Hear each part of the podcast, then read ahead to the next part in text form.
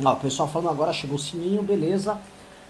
Boa noite, meus queridos amigos aqui que estão ao vivo no MBL News, nosso incrível programa de discussão e debate político, bem melhor do que Pingos nos Is. Aqui não haverá pano a ser passado, o pano haverá de ser rasgado e hoje contamos com uma ilustríssima presença. Um dos caras mais legais, um dos caras mais inteligentes que eu conheço, um dos melhores polemistas também do Twitter, vira e mexe, arruma umas brigas aí, eu fico até assustado, mas devo reconhecer que o homem é bom. O homem é bom. Inclusive, é, eu tô aqui só comendo um chocolatinho, tomando meu café.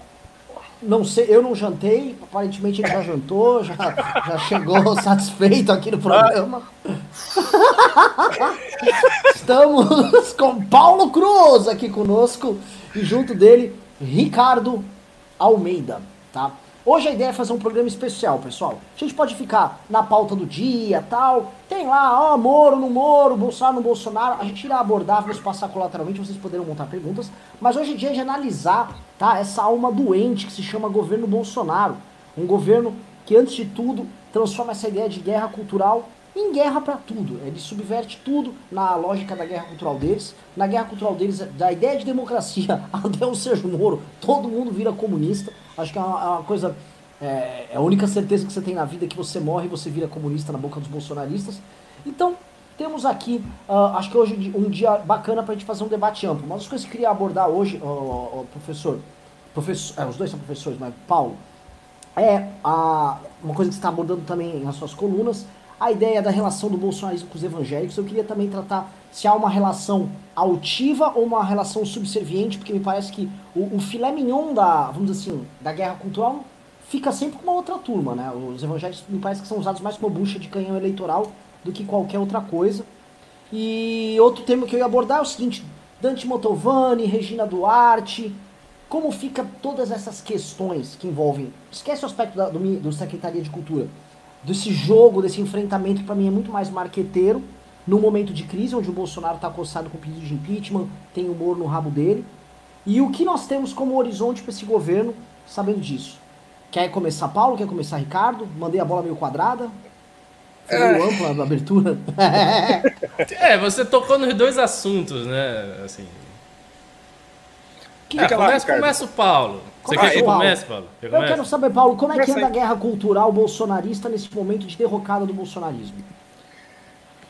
Então, rapaz, olha, eu, eu tenho assim prestado um pouco de atenção é, no contexto geral. Então, assim, o que, o que, que aconteceu? Eu sempre procurei me manter meio, meio distante desse negócio, porque isso me irrita muito, assim, e eu fico, acho cansativo tal.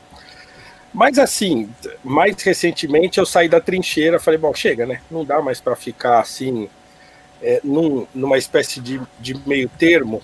Então a gente tem que chamar as coisas pelo nome, porque a gente tem de ser é, é, coerente com aquilo que a gente acredita e pensa. Então, no dia que, que o Bolsonaro saiu lá naquela, logo na primeira semana do, do, né, da, do distanciamento social que ele vai lá na manifestação e tal, e não sei o que, tira foto, faz arminha, dança e né, aos, aos gritos de AI-5, aquilo foi para mim a gota d'água. Eu já estava muito irritado com aquele negócio dele não ter sequer é, emitido uma nota é, institucional a respeito da morte do Bebiano, que eu achei aquilo já um desrespeito institucional é, absolutamente asqueroso. Mas aí, na sequência, ele faz aquilo. Então aí eu escrevi um artigo naquela semana onde eu resgatei todos os meus artigos desde 2018, nos quais eu vinha dizendo e alertando que o caminho era esse, né? Então foi, foi um artigo meio que eu disse, eu disse, né? É meio pedante fazer isso, mas eu achei necessário. Porque sempre aparece aquelas pessoas dizendo: o que aconteceu com você? Você mudou tanto? É, cadê aquele Paulo? Como se a pessoa acompanhasse o, o, meu trabalho, lesse os meus artigos e tal. Quando você vê, a pessoa não faz nada, ela só te acha quando vê que você está criticando o governo e acha que você apareceu agora, né? Inclusive, essas pessoas apareceram agora. Então, assim, eu comecei a, a olhar um, com um pouco mais de calma para isso, e uma coisa que me parece muito, muito clara é que, assim, a gente tem algumas forças brigando lá dentro, mas, assim, é um governo eminentemente olavista, certo? Então não, não, não tem nenhuma dúvida disso, que é um governo de guerra cultural mesmo, e é um governo pautado pelo olavismo. O problema é que eles tinham que, como, como se diz o, ditado, combinar com os russos, né?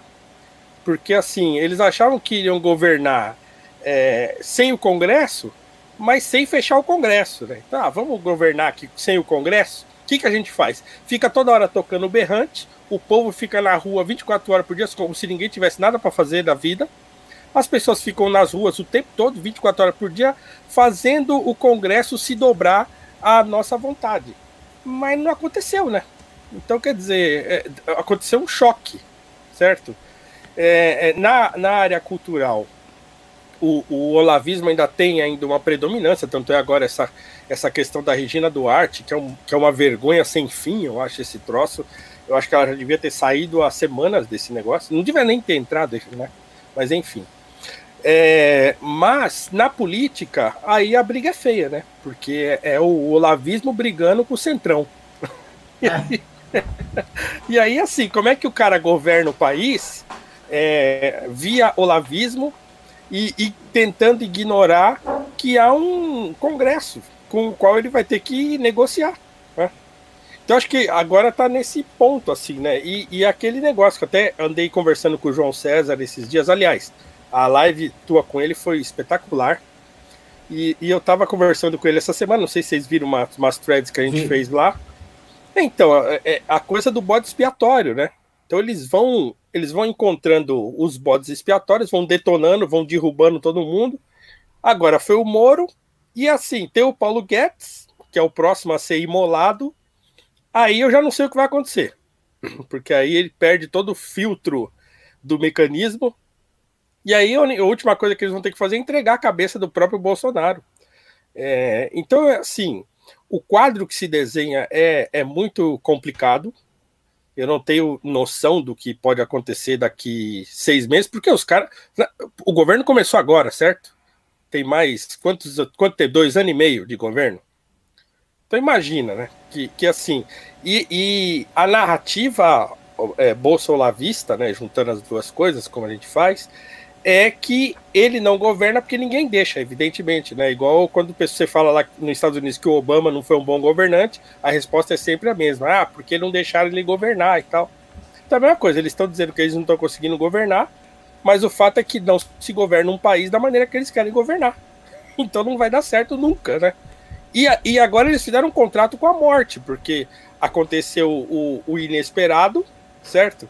Uma coisa absolutamente é, é, como nunca. Minha mãe, né? Minha mãe vai fazer 80 anos, daqui a dois anos, ela fala assim: eu nunca vi um negócio desse. Né? Então, quer dizer, é uma coisa absolutamente nova para todo mundo.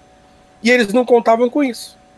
Então, acho que é isso que o desespero do Bolsonaro, acho que é exatamente esse. Né? Ele sabe que a economia, que já não tinha uma explicação porque estava indo mal, é, agora vai descambar de vez, e era a única coisa que segurava esse governo em pé.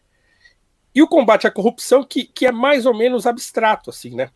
A coisa da economia é o emprego tal. Então ele está desesperado. E aí ele assinou um contrato com a morte, fica saindo toda hora na rua, fica demonstrando que, né, tentando manter um apoio popular que tá, cada vez está se reduzindo mais. Então não sei, né? Eu não sei o que vai acontecer, mas está tá complicado o negócio. Viu? Professor Ricardo Almeida, a bola é tua. Como você vê, e até vou jogar, uma, jogar mais uma pimentinha aí. É, a gente fala, pô, o governo Bolsonaro é um governo cujo cerne é essa luta pela essa guerra cultural. A pergunta é isso mesmo? O que é a tal da guerra cultural que eles estão fazendo? Ou será que não é simplesmente guerra cultural como desculpa para fazer propaganda a qualquer custo para sobreviver? Bola é tua. Vamos lá, é, é, essa expressão guerra cultural é, não é uma expressão nova e não é uma expressão que está restrita ao âmbito brasileiro, ou seja, a política do Brasil, a política que o Jair Bolsonaro está fazendo. É uma expressão antiga. Eu tenho a impressão que a primeira vez que isso foi usado no sentido, um sentido mais, mais ou menos parecido com o que tem hoje, foi na Alemanha, durante o governo do chanceler Bismarck, na expressão Kulturkampf, né? a luta cultural, a guerra cultural. Na época, naquele contexto, isso significava uma luta pelas instituições com um, um, um aparato, com um pensamento ideológico, que era basicamente a exaltação da, do imperialismo alemão, né, a ideia de um império alemão, de uma nação alemã, que justamente se unificou sob Bismarck, é, um certo conservadorismo ligado às elites é, industriais nascentes da, da, da, Prússia e as elites agrárias, que tinham muita força lá, e é, a defesa das instituições monárquicas. Então, isso significava o Kulturkampf, e já havia, naquela época, um elemento de disputa política dentro das instituições produtoras da cultura. Pois bem, passou-se muito tempo, é, essa expressão foi adotada pela direita norte-americana e é até hoje adotada pela direita norte-americana, e ela é adotada precisamente num sentido análogo a esse que eu estou dando, ou seja, como a disputa política no terreno da produção da cultura e no terreno das instituições produtoras da cultura. Como é que isso se dá de uma maneira geral? Isso se dá da seguinte forma, e aqui eu vou dar um exemplo é, lá dos Estados Unidos, porque assim, é um exemplo bem conhecido, que foi bastante explorado pela literatura, tanto pelos admiradores quanto pelos inimigos desse grupo que eu vou citar, que são chamados Straussianos, né? os discípulos de Lewis Strauss é, nos Estados Unidos, que é, frequentemente são caricaturizados pelos seus adversários como uma perigosa elite de intelectuais que tenta se infiltrar em todas as instituições. Então, eles se infiltram em instituições educacionais, universidades, se infiltram no governo. Eles tiveram realmente uma grande proeminência na época do governo Bush. E um, uma das universidades em que eles têm uma força efetiva é a própria Universidade de Chicago, onde o Lee Strauss lecionou. E o que, que eles fizeram, o que, que eles fazem concretamente é, na Universidade de Chicago? eles têm um certo controle sobre os departamentos de política, de ciência política, de filosofia política da Universidade de Chicago, e eles mantêm esse controle uh, não de forma uh, uh, agressiva em relação à universidade, ou com um discurso anti-intelectualista ou anti-universitário, uma coisa que não faria sentido, já que eles estão na universidade, mas eles mantêm essa força ali dentro por meio de uma sutil cooptação né, dos estudantes mais inteligentes, daquelas pessoas que são mais brilhantes, que são colocados dentro daquele milieu, né, daquele, daquele grupo, daquela patota, e que passam a adotar a linguagem straussiana. Então, começam a compartilhar de certas referências, começam a compartilhar de uma certa literatura e vão galgando posições burocráticas dentro da instituição. É, isso é feito na Universidade de Chicago, mas, de uma maneira geral, as universidades e as instituições produtoras de cultura têm um aspecto político. É, a existência de um aspecto político não é uma coisa que é falsa, não é um discurso que a direita inventou para poder tomar um espaço de maneira ilegítima. Não, existe uma disputa política real.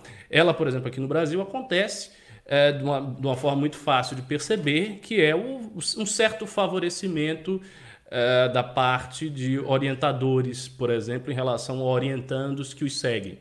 É, eu, eu, eu fiz filosofia lá na Universidade Federal da Bahia e a gente sabia que tinham certos grupos de orientandos e de professores que eram mais ligados a esse ou aquele grande nome, aquele grande personagem da universidade. Então você tinha um pessoal que era ligado a um professor de lógica, que depois até se tornou reitor da UFBA, você tinha outro pessoal ligado a, a um, um, doutor em ceticismo lá, outro pessoal ligado à, à galera de Heidegger. Então, assim, havia uma certa disputa, e essa disputa existe, entre é, é, que, que, diz respeito ao financiamento de projetos de pesquisa, a quem vai orientar o que, ao ganho de bolsas de pesquisa e por aí vai. Isso dentro da universidade, dentro da realidade universitária. Essa disputa, que é política, existe em, existe em várias instituições de cultura. Quando os conservadores e quando a direita fala em guerra cultural, ela está falando em disputar estes espaços, essa é uma acepção. A segunda acepção é uma acepção, digamos assim, mais pura e menos institucional, que é a própria peleja, a própria batalha em relação a certas pautas. Então, a, a, a ideia de que existem certas pautas mais amplos, né? conservadores, exatamente, mais amplos, sem necessariamente passar pela disputa dentro das instituições. Então, existem certas pautas, né? essas pautas estão vinculadas, estão atreladas a um conjunto de valores e esse conjunto de valor, valores deve ser defendido. Deve ser defendido contra o quê? Contra um conjunto de valores que ele é antagônico. Então, é, a, a ideia, por exemplo, de você veicular pautas conservadoras contra o consenso do establishment, né, que tem, que não tem valores conservadores, mas que é eminentemente progressista, que tem valores eminentemente progressistas. Essa ideia ela está presente nos Estados Unidos, está presente em diversos países e assim é uma realidade do embate político em torno da cultura, porque a gente sabe que cultura é linguagem e linguagem é formação do imaginário, e formação do imaginário, no fim das contas, resulta em ação. As pessoas agem pautadas por valores e os valores são estabelecidos pela linguagem e isso está na arena pública. Pois bem, isto né, que é, para mim, legítimo, eu não, não vejo ilegitimidade nenhuma, tem sido usado pelo bolsonarismo para esconder a defesa da pessoa do Bolsonaro. Tanto é assim que todo mundo pode observar qualquer discussão a respeito da noção de conservadorismo, da noção de direita, sempre resvala para a seguinte questão: você apoia Bolsonaro ou não? Se você não apoia Bolsonaro, você não é conservador, você é um comunista, você é um esquerdista. Então é óbvio que se é, isso é tão automático, isso é tão fácil de ver nos militantes do bolsonarismo, é evidente que eles não estão dentro de nenhuma guerra cultural, porque eles estão reduzindo qualquer tipo de tomada de posição política ou cultural ao apreço ou à depreciação de Bolsonaro. A estar alinhado com Bolsonaro não estar alinhado. Então, para você pega esse governo Bolsonaro, tá, ele tem os olavetes aí nas instituições que eles foram colocados lá. Ok. São quadros que foram colocados em instituições. O que, é que eles estão fazendo? Quem que sabe o que esses caras estão fazendo? Que mudança que eles estão operando? Que projeto que eles estão avançando? Eu estou fazendo nada. Estou fazendo nada. Assim, não há uma única notícia, e, e seria de se esperar, veja só, seria de se esperar que houvesse muitas notícias por parte dos próprios youtubers e formadores de opinião do olavismo para prestar contas acerca do trabalho dessas pessoas colocadas nessas instituições. Ou seja, seria de se esperar que um Bernardo Kister, que uma Paula Marisa, que um Felipe G. Martins, uh, uh, uh, que um Alan dos Santos trouxesse uma lista, né, um cabedal de coisas que os olavetes fizeram dentro dessas instituições em prol das pautas que eles supostamente estão defendendo. Só que isso não existe. A gente simplesmente é. não vê esse tipo de coisa. O que a gente vê são polêmicas estéreis, quer dizer, tomadas de posição sem o menor sentido tático. Ou seja, um cara chega lá, aí ele abre a boca e diz uma coisa muito polêmica que causa uma confusão e que vai para o noticiário, e a defesa do Bolsonaro. Então, no fim e ao cabo, não há guerra cultural. Não está, não está havendo nenhuma guerra cultural de direita no Brasil. Ela pode até começar, mas hoje ela não começou. E, e, e outra coisa, é, para esta tal da guerra cultural, o Olavo teve né, a ideia há muito tempo e disse, reafirmou isso inúmeras vezes, de criar uma elite intelectual que supostamente seria capacitada a modificar a cultura brasileira, a elevando a um patamar mais alto. Essa era a ideia dele no seminário de filosofia e continua sendo a ideia dele no curso online de filosofia. O curso online de filosofia é uma iniciativa relativamente recente, o seminário não. O seminário de filosofia está ativo desde os anos 90, pelo menos. Ou seja, nós estamos falando aí de 30 anos de trajetória, 30 anos que para o próprio Olavo, ou seja, segundo o critério dele, é o tempo hábil para você formar uma elite intelectual e daí essa elite intelectual fertilizar a cultura, daí essa elite intelectual fazer a cultura florescer. Ou seja, os 30 anos que ele mesmo estipulou como critério deste tempo já passou. esses anos já passaram. E isso não aconteceu. Assim, a gente não vê nenhuma elite intelectual pujante vinda do olavismo, numericamente expressiva e apta a tomar para si, digamos, o destino histórico da cultura brasileira e, e, elevar a cultura brasileira a um novo patamar. Isso simplesmente não existe. As deficiências que a cultura brasileira tem continuam, os vícios que ela tem estão aí. A, no que se refere às instituições principais de produção de conhecimento superior, que são as universidades, elas continuam dominadas pela esquerda. Absolutamente. Não tem uma única universidade que tenha é, uma presença considerável dos conservadores a ponto de se dizer que não, essa universidade ela tem uma face conservadora, como nos Estados Unidos tem. Então você tem essa presença nesses departamentos da Universidade de Chicago, você tem essa presença em alguns departamentos de Harvard, você tem essa presença em alguns departamentos da, da, de Stanford.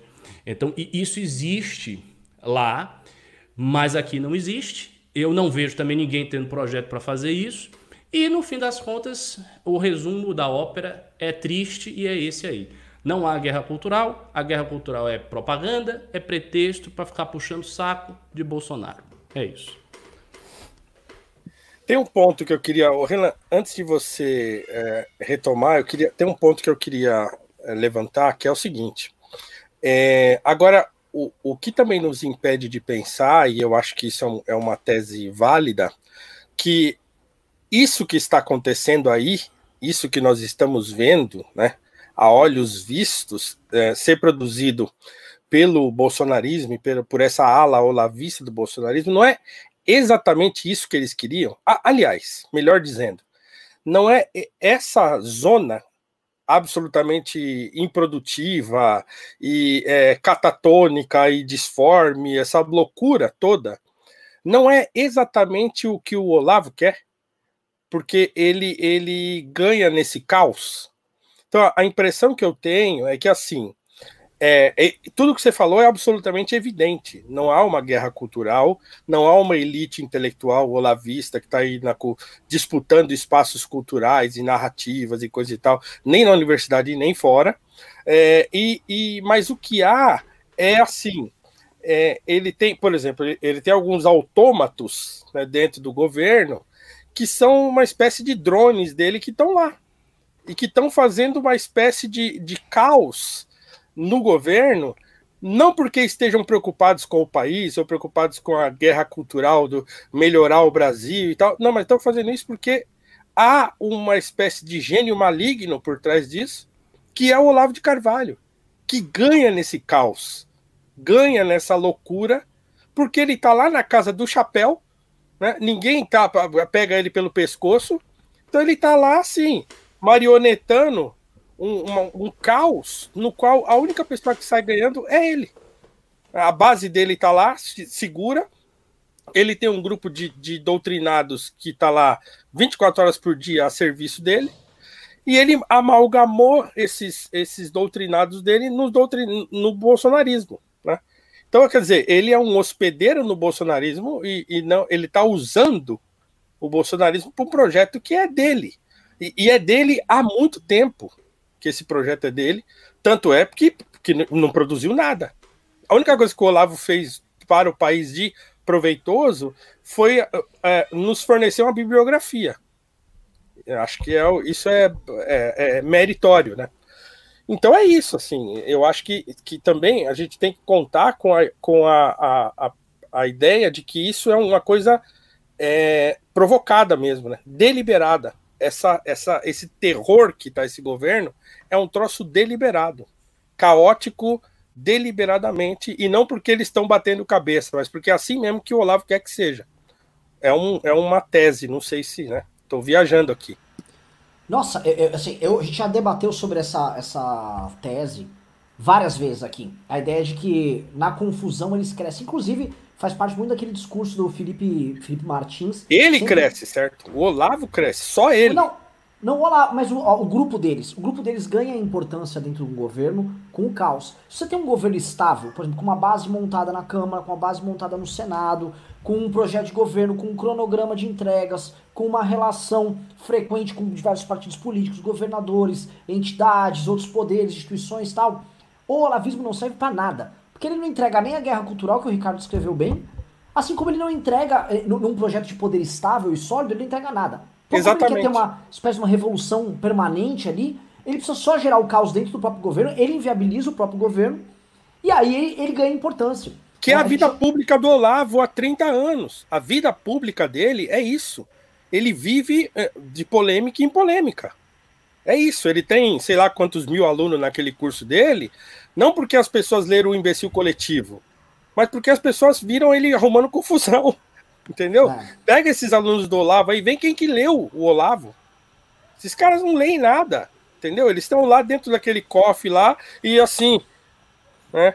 Ouvindo aquela, aquele lero-lero universo em desencanto e, então, e saem pro, reproduzindo aquele troço. Né? Posso fazer uma pergunta, jogar uma hipótese sobre um tema que aconteceu hoje, tá? Na verdade, aconteceu na madrugada de ontem, só que a gente pode tentar dissecar tendo em vista essa questão da guerra cultural, tá? É, é tipo, o, o, o, o, Paulo Cruz é professor, tá passando aula, passando prova para os alunos, é como se fosse jogar um exercício aqui, né? O que, que nós temos agora? O Bolsonaro, após a saída do Moro, ele começou a operar ali Paulo Guedes como se fosse o bastião. Não, não, tá aqui, ó, eu ainda tenho o Paulo Guedes, vou fazer reformas. O que todo mundo sabe, qualquer um que conversa até com o porteiro do Congresso Nacional em Brasília sabe que nada do Paulo Guedes passa. Paulo Guedes já era.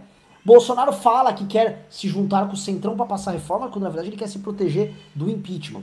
Todo mundo sabe disso. Centrão não quer reforma nenhuma, não quer austeridade nenhuma. Centrão quer aumento de gasto, Centrão quer obra, Centrão quer ambulância, quer pracinha, quer campeão de futebol na base eleitoral dele, para se destacar agora nas eleições 2020. Em especial, o Centrão quer dar showzinho, especialmente na área de saúde com o Covid. Tá? Ah, tô entregando, vou trazer um respirador aqui para meu, pro meu prefeito, para reeleger o prefeito dele, para ter base para 2022. Centrão tá de olho nisso. Bolsonaro também. Vou chegar aqui no, no, no ponto.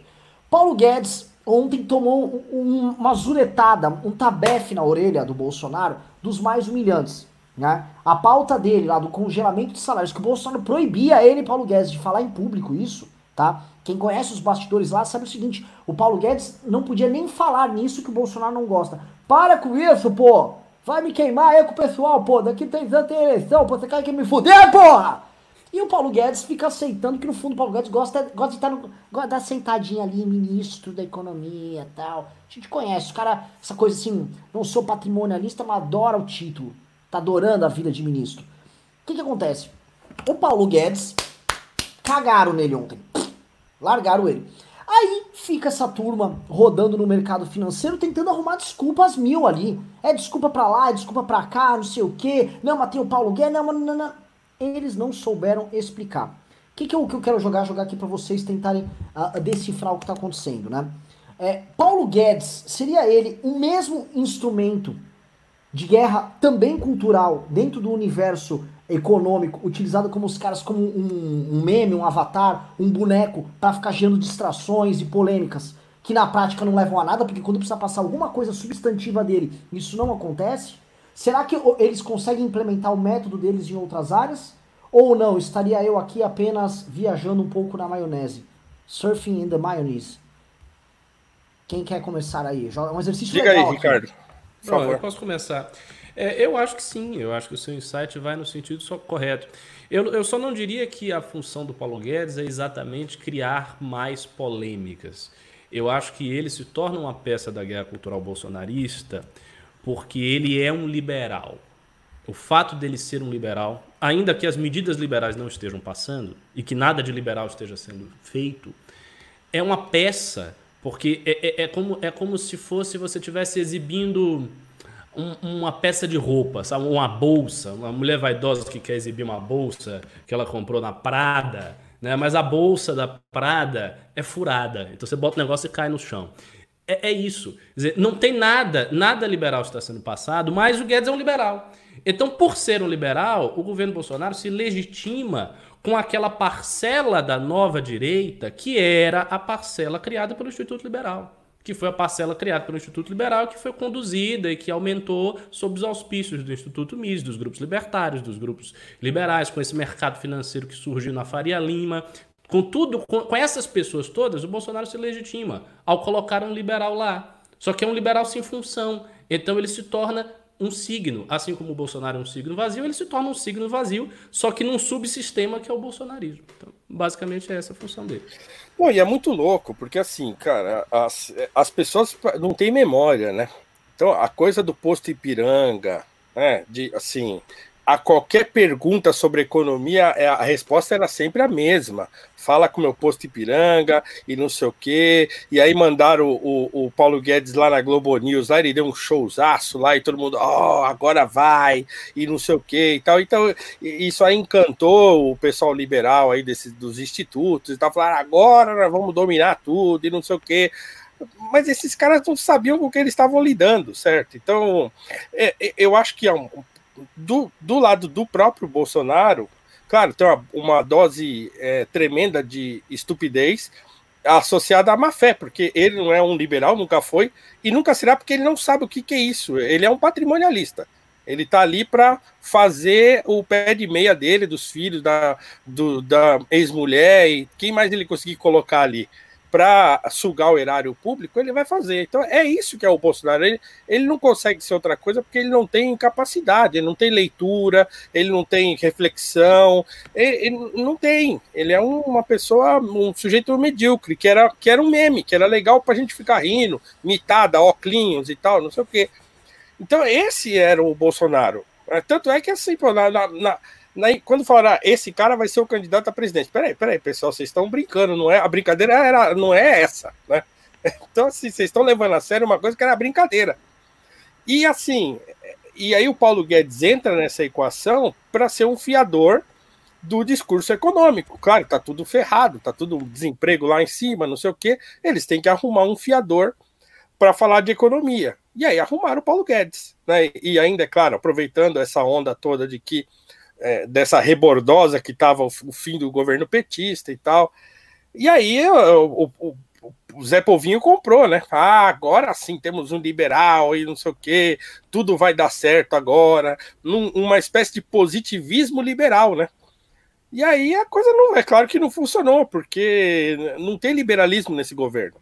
Não tem. Os caras estão lá, ah, é, é, como é que é o nome daquele negócio? O a lei lá da liberdade econômica e tal, e aí toda hora solta um, um, solta um punzinho, ah, agora vamos ter facilidades, não sei o que, para o cara abrir uma microempresa. Agora vamos ter uma facilidade para o sujeito fechar uma empresa. Agora vamos ter facilidade para o registro em cartório do não sei o que. Cara, isso aí, isso aí não, não significa nada, assim, em termos práticos. Se isso tiver alguma serventia, talvez daqui 10 anos, né? Mas as pessoas não querem ver isso. Né? As pessoas querem ver, tá bom, mas o que, que esse cara vai fazer para o emprego voltar a crescer, né? para o empreendedorismo voltar, ou pelo menos começar a ser um valor é, no Brasil e tal? E nada disso aconteceu. Nada disso aconteceu até agora. É claro, nós estamos. É o que a gente falou. Parece que esse governo está há 10 anos no poder, porque é tanta confusão que não parece que os caras têm um ano de governo só, né? Um ano e pouquinho. Mas é isso, o desgaste é tão desgraçadamente absurdo que você fala, putz, ainda que alguém lá dentro tenha boa vontade, e eu acredito que há pessoas lá que têm muito boa vontade nessa, nessa equipe econômica aí e tal que, que o Paulo Guedes montou, mas esses caras estão de mãos atadas, e aí eles têm que ficar defendendo o governo, que é uma coisa absolutamente ridícula e, e que queima o filme deles, bom, enfim. Mas eles têm que ficar fazendo isso porque eles ainda têm a esperança que eles vão conseguir fazer alguma coisa. Então, quer dizer, para a gente que está olhando aqui de fora é triste, né? Mas é, é, não há liberalismo. Esse governo não é um governo liberal, é ponto. Não, se tem alguém ainda enganado com isso, por favor, acorde, tá? Passou da hora já. É, eu ia perguntar isso porque é o seguinte, eu não sei quem falou, não sei de quem é essa frase. O brasileiro, o Brasil é um país de fingidores. Não sei de quem é essa frase, é uma frase. É, to, é uma coisa meio capitu, todo mundo tá fingindo aqui. Ah, é o, o, o, o Mário Vieira de Mello, que, que, que fala esse negócio, né? E, e, olha, tem um texto do, do Silvio Romero, que é um filósofo que, eu, que tem uma. aquela a, a crítica cultural dele é um negócio muito ácido, né? É, apesar dos pesares de toda aquela polêmica dele envolvido com essas coisas é, racialistas da época e tal, é, mas a crítica cultural dele é um negócio muito, muito ácido e muito acurado. Tem um, um artigo dele de 1909 que chama Nosso Maior Mal. Isso está na internet aí, quem quiser procurar depois, Nosso Maior Mal, do Silvio Romero.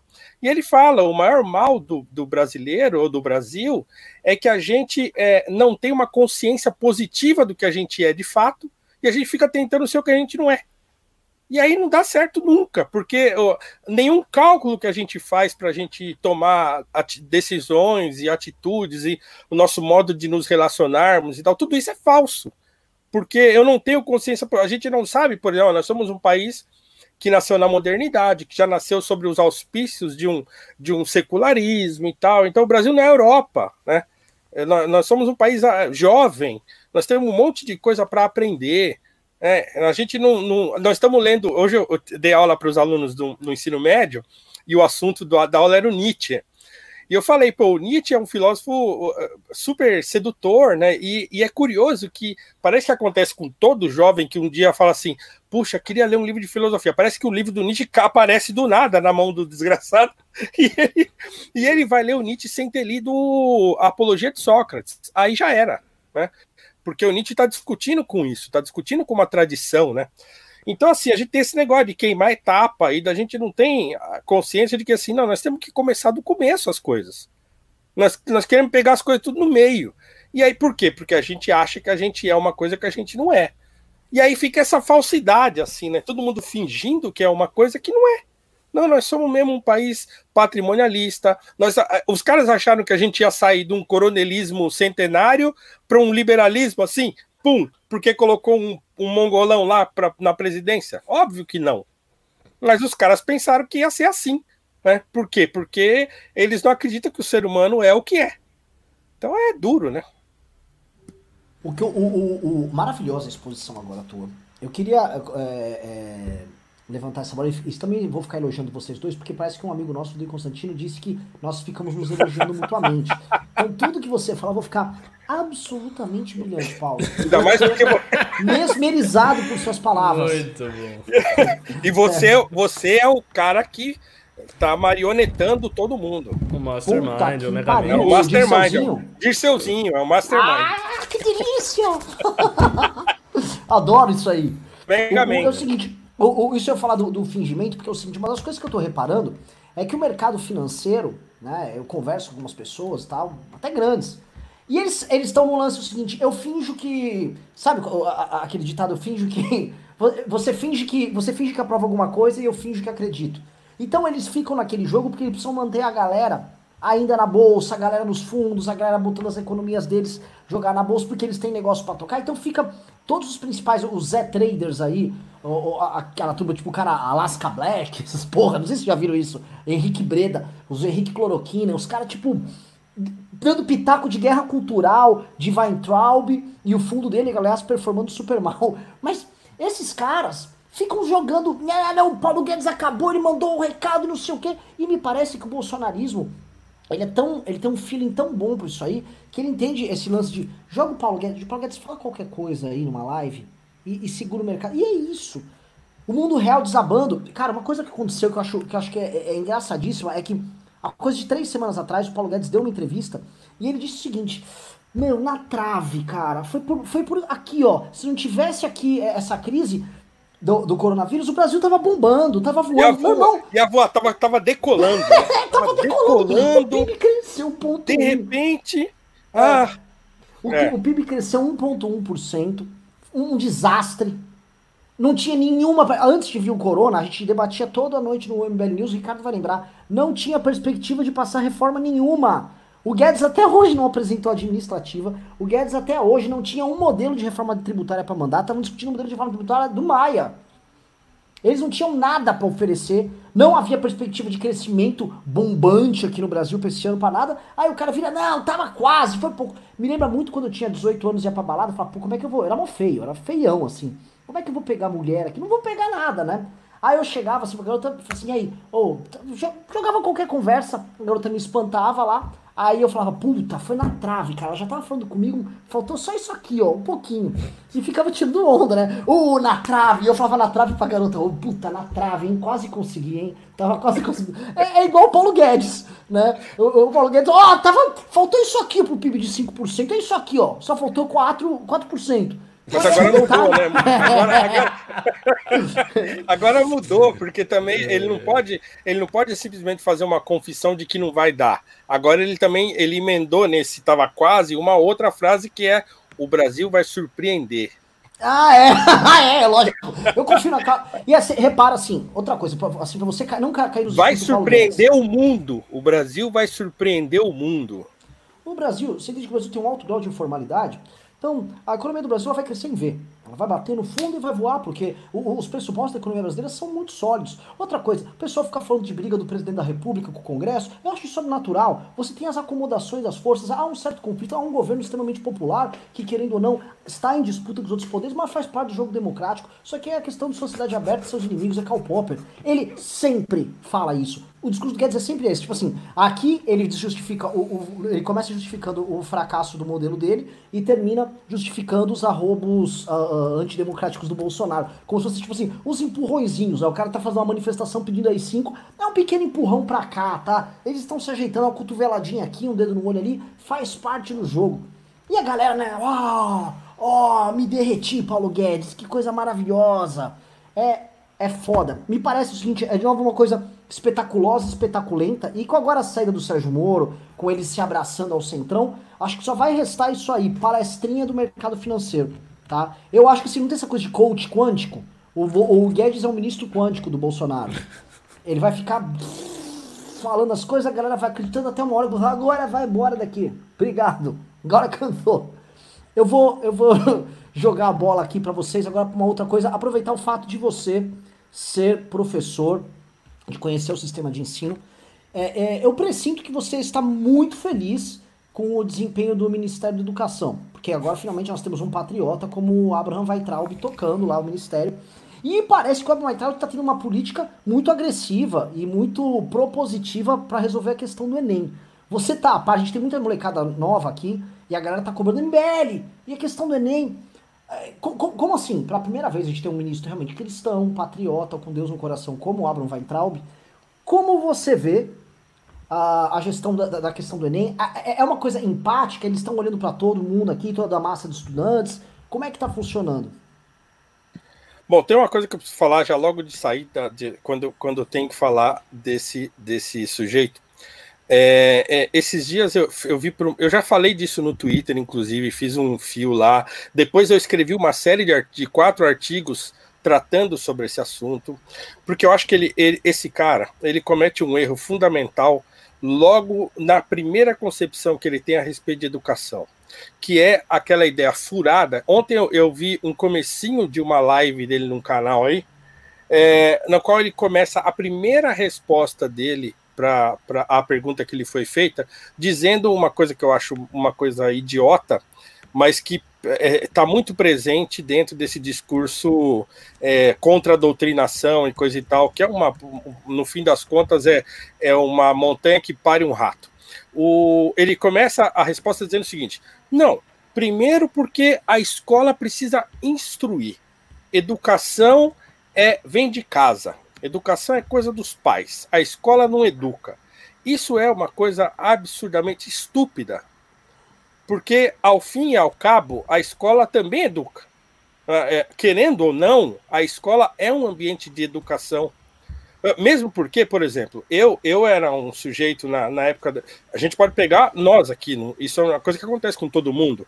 Mesmo que na nossa casa, que a nossa casa fosse uma zoeira, e a minha casa não era, mas em muitos casos a criança de 30 anos atrás, a casa dela era uma casa bagunçada.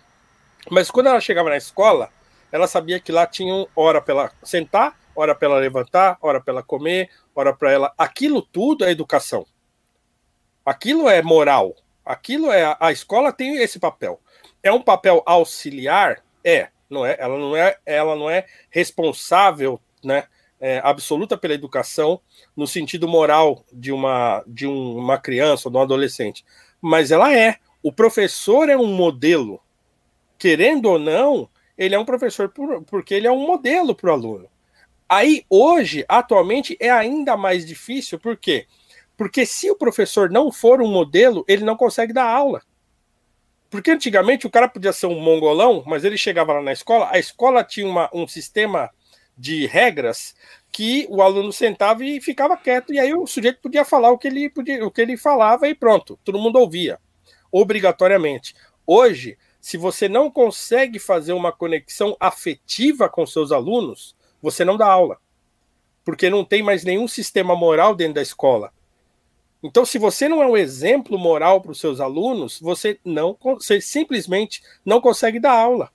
Você tem de se aproximar deles evidentemente. É, é assim, como se você fosse um amigo, mas como se você fosse um amigo mais velho.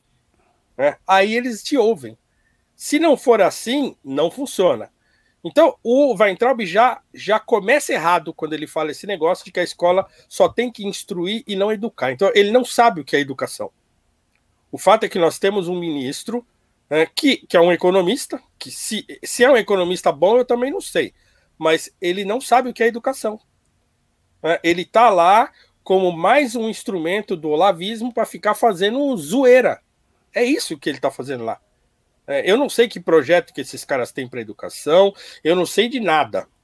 Outro dia soltaram um, negócio aí do, do Nadalim, que eu, que eu sempre fui um cara que eu admirei, que ele está lá na alfabetização e tal. Não, agora temos aquele projeto de le, leitura e tal, que eu acho legal. Né? Eu acho legal. Eu só acho o seguinte: é, é, 90% das casas de periferia não tem um ambiente para fazer aquele negócio que ele quer fazer, mas tudo bem. Né? é um negócio idealizado, tal, beleza. Mas não tem, certo? As crianças hoje crescem sem os pais em casa, não tem quem leia para a criança. Né? Ou a criança não tem pai em casa. A mãe trabalha, chega em casa cansada e briga com o filho. Então, assim, o ambiente é, não é esse.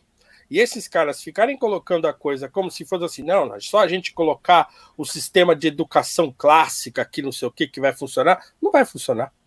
Né? Então, assim, o, o, o, o, ministro da Educação não sabe educação. Não é porque ele não é de esquerda, não é porque não, não é porque não é porque ele é, ele é um ignorante em matéria de educação. É, ele está lá não para melhorar a educação, mas para fazer guerra, a, tal da guerra cultural inexistente, ou para fazer a guerra olavista dentro do Ministério da Educação. É só isso. Né? Ele não sabe o que é educação. Não sabe. Porra, pensei que a gente ouvia aqui um elogio ao nosso grande Weintraub. Eu, eu não sei quanto a você, você já é bloqueado pelo Weintraub no Twitter ou não? Não, eu não sou porque eu não dou nem entrela, eu não, eu não falo nada, eu não. Eu, eu, eu prefiro fingir que aquele cara não existe. Eu, eu, eu sou pelos dois. É legal quando um te bloqueia e o outro bloqueia também. Eles são. Eles são duplos, ah, eles são né? é um, ente simbiótico, né? Exatamente. Não, aquele, a, aquele irmão dele é, é, é. aquele. Eu não sei como é que é, é, é, sei lá, é pink cérebro aquela desgraça. Aquele irmão dele é uma coisa ainda mais esquisita, porque o que, que é aquilo ali? Da, da, onde surgiu aquele cara? Qual a função de repente... dele? É. Eu vou contar um negócio. Vou contar coisa de bastidores aqui, Paulo, e aí vocês vão entender por, por que, que o Bolsonaro é uma desgraça. As, quando o Bolsonaro ganhou a eleição, eu falava muito com o Paulo Guedes. E eu tinha interlocução dentro do governo Temer também, no Congresso e tal. E eu, e eu falei, gente, vocês podiam tentar aprovar a reforma da Previdência em 2018. E o Paulo Guedes, pô, acho que dá. E o pessoal do Temer, acho que dá. Vamos conversar, né? Aí o Paulo Guedes foi tentar estabelecer uma, uma, uma conversa lá. E aí ele foi barrado dentro do, da, do novo governo que surgia pelos irmãos Weintraub. Aí foi a primeira vez que eu ouvi falar deles. Nossa, quem são os irmãos Weintraub? Não, são dois irmãos gênios que o Onyx Lorenzoni trouxe. E eles têm uma reforma da previdência deles. Mano, eu não sabia. E o nome, e o nome parece ser muito imponente. Eles são os irmãos Weintraub. Sabe? Parece que eles são realmente, sabe? Os caras acabaram de voltar lá de, sei lá, de, de, Hamburgo, lá na Alemanha, com teses novas sobre previdência, prontos para revolucionar o Brasil. Os irmãos Weintraub chegaram. E aí eu falei, pô, mas ô Paulo, isso quem são os irmãos? Ele, não, não, são os caras, eles têm, uma, eles têm até, até não é ruim a reforma deles. Aí eu fiquei, né, na cabeça, pô, os irmãos Weintraub barraram o, o plano ali. Quando virou o ano, eu comecei a ver os irmãos Weintraub no Twitter. Eu falei, esses caras são meio idiotas, né? Esses caras não podem ter uma reforma da Previdência. E aí eles viraram Vaporwave. E eu falei, calma, calma, eu acho que eles não são caras que vieram, vieram com grandes teses preferenciais de Hamburgo. Quando eu olhei os tweets dele, falei, mano, eu não acredito nisso, velho. Esse governo é muito ruim. Isso no começo do ano passado. Deu um desespero, velho. Eu juro pra você. Porque você ouvia as coisas lá, reparou que tem vários Van, Vine, tem o Weingarten também, que é o mago do marketing, o Weingarten, o cara só tinha os contratos, ele não tinha nada, ele tinha os contratos com os caras lá. É tipo, ah, traz o Weingarten, tem um nome bom aí, bota aí, o nome é engraçado, Weingarten. Aí foi jogando os caras, os caras são todos uns imbecis. É triste, Renan, é triste porque assim, eu, eu tô, eu não sei, o Ricardo acho que não tá em sala de aula no momento, né? Mas, é, cara, eu tô, eu tô em sala de aula, assim, é muito triste, sabe? Porque a situação tá muito complicada. E, no, e assim, a última coisa que é, o problema, assim, o problema da, da doutrinação ideológica na escola é, é assim, é a última coisa que a gente tem que se preocupar. Porque nós temos, nós temos uma geração de, de crianças e adolescentes que são indoutrináveis. As coisas não entram na cabeça deles mais. Você pode ficar. Você vai falar para eles de Gramsci. Rapaz, tem, sabe, não, não, vai, não funciona. Então a coisa está tão complicada e esses caras não têm um projeto de educação. Entende? Os caras pegaram um, uma, é, aquele negócio da expectativa, tudo, ah, agora, né, vão, tal, não sei o quê. Não tem nada, eles não têm nada. Como é que eu posso achar? Como é que eu posso. Ó, tem, tem como é que eu posso imaginar que um, um, sujeito com aquela performance nas redes sociais é um cara sério? Não dá, eu, entende? Eu, eu, aprendi. O termo que você usou, performance. Cara, é, é assim. Poxa, eu venho de uma família. A minha mãe dizia para mim desde pequeno uma frase que eu carrego comigo. Minha mãe falava: Olha, desde pequeno, você tem que ter o que falar e nunca dar o que falar. Esse é um princípio da, da dona Benê que eu carrego comigo. Evitar ao máximo que as pessoas fiquem falando de você. É, então, assim, é, é, ela falava assim: se, se, alguém vier reclamar de você aqui em casa, ainda que você esteja certo, você vai apanhar, porque eu não quero ver ninguém falando de você por aí.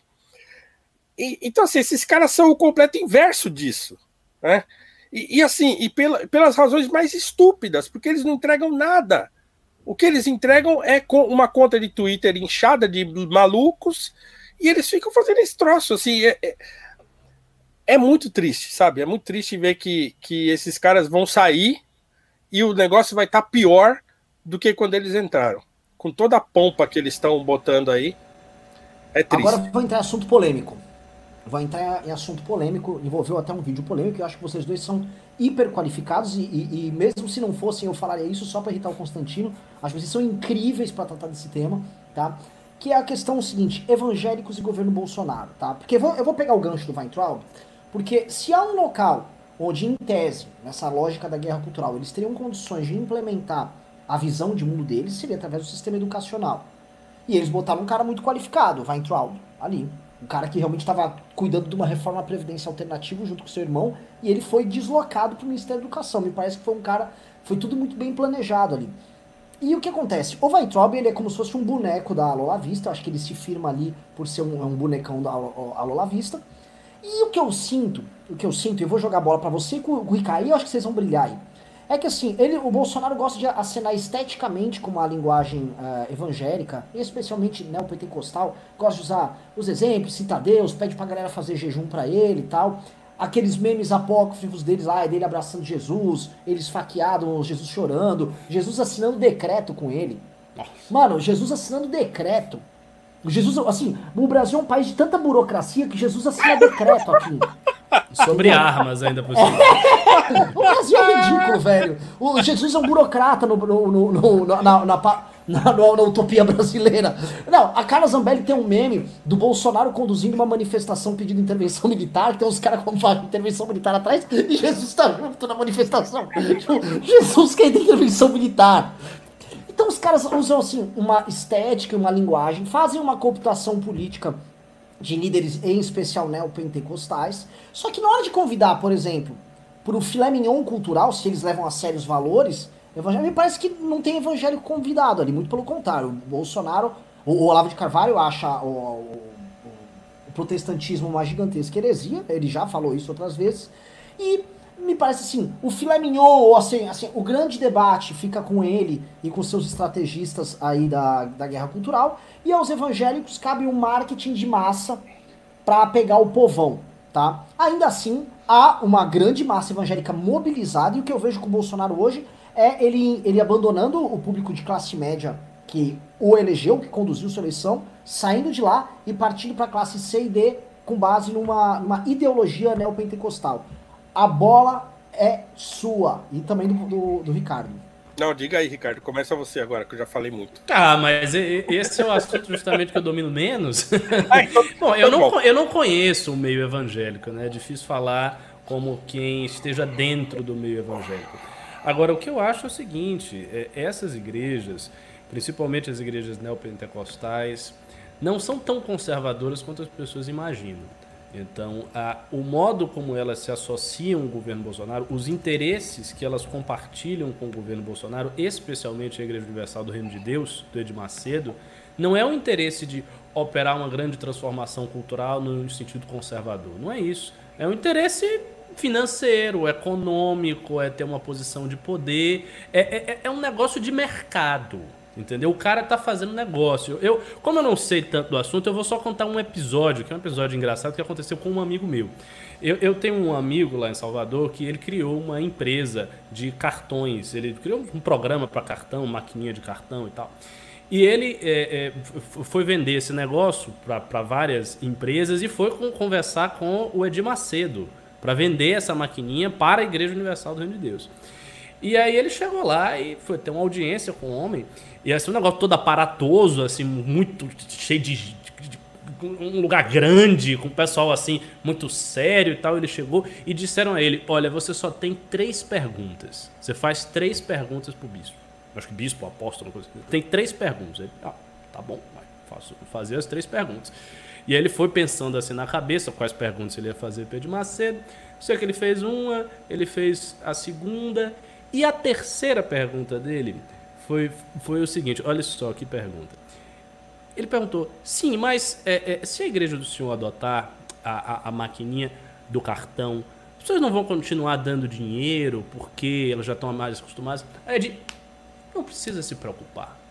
Quando eu mandar doar no cartão, é no cartão. O pessoal faz o que eu mando. Acabou.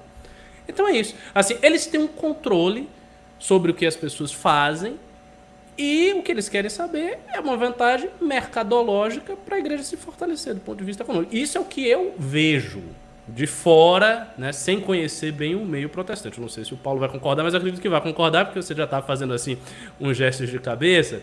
Então, enfim, quero mais lhe ouvir. Então, é, é, é, eu comecei a me preocupar com isso mais recentemente, assim, né? E, tanto é que eu, eu comecei a escrever uma série de artigos lá na Gazeta, então tem dois já publicados, e agora eu vou para um terceiro, que, que provavelmente vai ser o último, que é Religião e Política, uma brevíssima reflexão, né? Porque esse é um tema é, que suscita grandes tomos de, de, de reflexão. Então, não, só vou dar um pitaco aqui pequeno e tentar desenhar um pouco essa relação entre, entre religião e política. Bom, isso é, é milenar, né? então isso sempre aconteceu é, desde da, dos tempos bíblicos ou até dos como a, o Eric Voegelin faz aquele estudo sobre os cães mongóis, né, é, é, enviando cartas aos, aos reis europeus dizendo, ó, ou vocês se entregam aí porque nós temos aqui a ordem de Deus, né, de que vocês têm de se entregar e tal e não sei o quê. Então, desde esse tipo de governo imperial é, pautado numa numa espécie de divindade na Terra, até as manifestações mais recentes, nas quais o governante é, encarna uma espécie de, de, é, de enviado de Deus, e a, a, o, establishment, vai para usar essa palavra né, que está super desgastada, mas o establishment religioso, ele, para ele não ser perseguido, ele adere. Né? Então, isso aconteceu na Alemanha de Hitler, isso acontece na, na Itália do, do, Mussolini. Então, é, o, o faz essa análise muito bem feita na, no Hitler e os alemães. Então, você vê a igreja sucumbindo para sobreviver. O que é uma absurdidade para caras como Bonhoeffer, por exemplo, que é o teólogo lá, que fala: não, não, aqui não. Ou mesmo do filme, do último filme do Terence Malick, o. o como é o nome? Até escrevi sobre ele. É, é ah, nossa, o nome fugiu. Bom, último filme do Malik, que é a história do Franz Jägerstätter, que é um cara que é um objetor de consciência, que fala, eu não vou lutar por esse, por esse governo, porque e ele era um católico, tal, é, fervoroso, e ele é morto, né? Ele é decapitado é, porque ele não, ele não se rende ao Reich. Então, assim, o fato é que isso tem um nome, né? E, e, o nome disso dentro do contexto religioso, é, ah, é a vida escondida, uma vida oculta é o filme do Malik, tá? Quem não viu, veja e tal. É, o nome disso é idolatria. É. No contexto religioso, e eu e eu estou escrevendo os artigos falando como alguém que, que é cristão e que é protestante, né? então eu, eu começo as, os artigos dizendo: olha, eu estou falando da minha perspectiva cristã e de como um cristão protestante vê é, esse tipo de relação. Então, não tem outro nome para isso, é idolatria.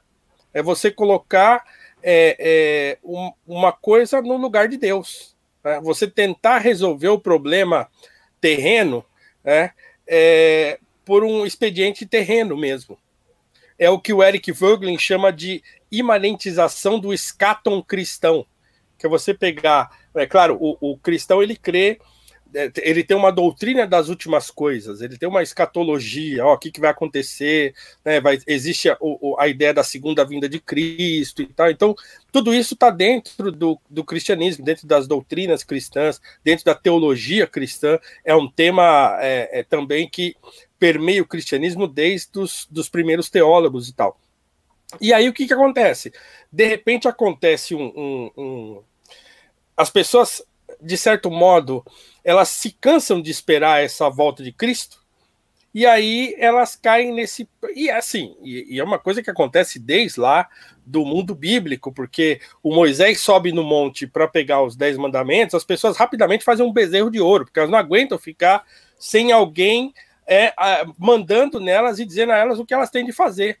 É, isso vai se repetir, e, e quem vai fazer uma leitura extremamente precisa disso é o Dostoiévski no Grande Inquisidor, lá do, dos irmãos Karamazov, que é exatamente a versão cristã desse bezerro de ouro, né? O Cristo volta à Terra de novo, e aí ele volta assim, não se faz conhecer, mas sai andando no meio do povo, vendo as coisas. Daqui a pouco as pessoas começam a reconhecê-lo e começam a se aproximar e tal. Ele faz um milagre aqui, sai de fininho ali, mas quem o enxerga e o reconhece de fato é o sacerdote, que o prende, o interroga e, e o manda crucificar de novo. Fala para ele, o que, que você está fazendo aqui com essa ideia sua? Você acha que agora que nós conseguimos fazer todo mundo nos obedecer, agora que nós estamos distribuindo pão, você vem com essa história de que pão, nem de pão viverá o homem? justo agora que a gente conseguiu dar o pão e as pessoas se saciarem de pão, né? Então, assim, é, é, desde o mundo antigo até agora, o problema é o mesmo: é a idolatria. Né? É, é, é o desejo de você colocar no lugar de Deus é uma coisa que não é Deus. Então, o que essas pessoas estão fazendo, é, e, e olha, e eu nem estou dizendo os pastores, porque é, os, o interesse dos pastores é aquilo que você disse, é, é o poder. É, os sacerdotes bíblicos que se envolvem é, com corrupção, eles se envolvem por poder.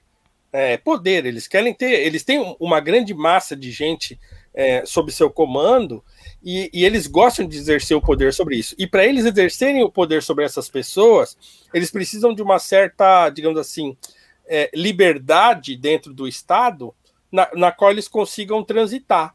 Né? Então, assim, não, eles não querem o Estado enchendo o saco deles, por exemplo. Então, eles se aliam ao Estado para poder livremente fazer aquilo que eles gostam de fazer, que é manipular as pessoas. Agora, as pessoas, infelizmente, né, nessa coisa que, que, que o apóstolo Paulo fala para Timóteo, as pessoas têm comichão nos ouvidos, né? Elas, elas não aguentam ouvir a verdade, elas querem ouvir aquilo que elas gostam de ouvir.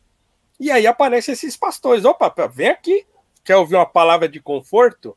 quer ouvir uma palavra de que você vai ser um vencedor, quer ouvir uma palavra de que você vai conquistar o mundo, né? que, é, que é uma coisa herética você dizer que o cristão tem que conquistar alguma coisa nesse mundo, mas as pessoas querem, e aí elas vão atrás desses pastores e caem na idolatria.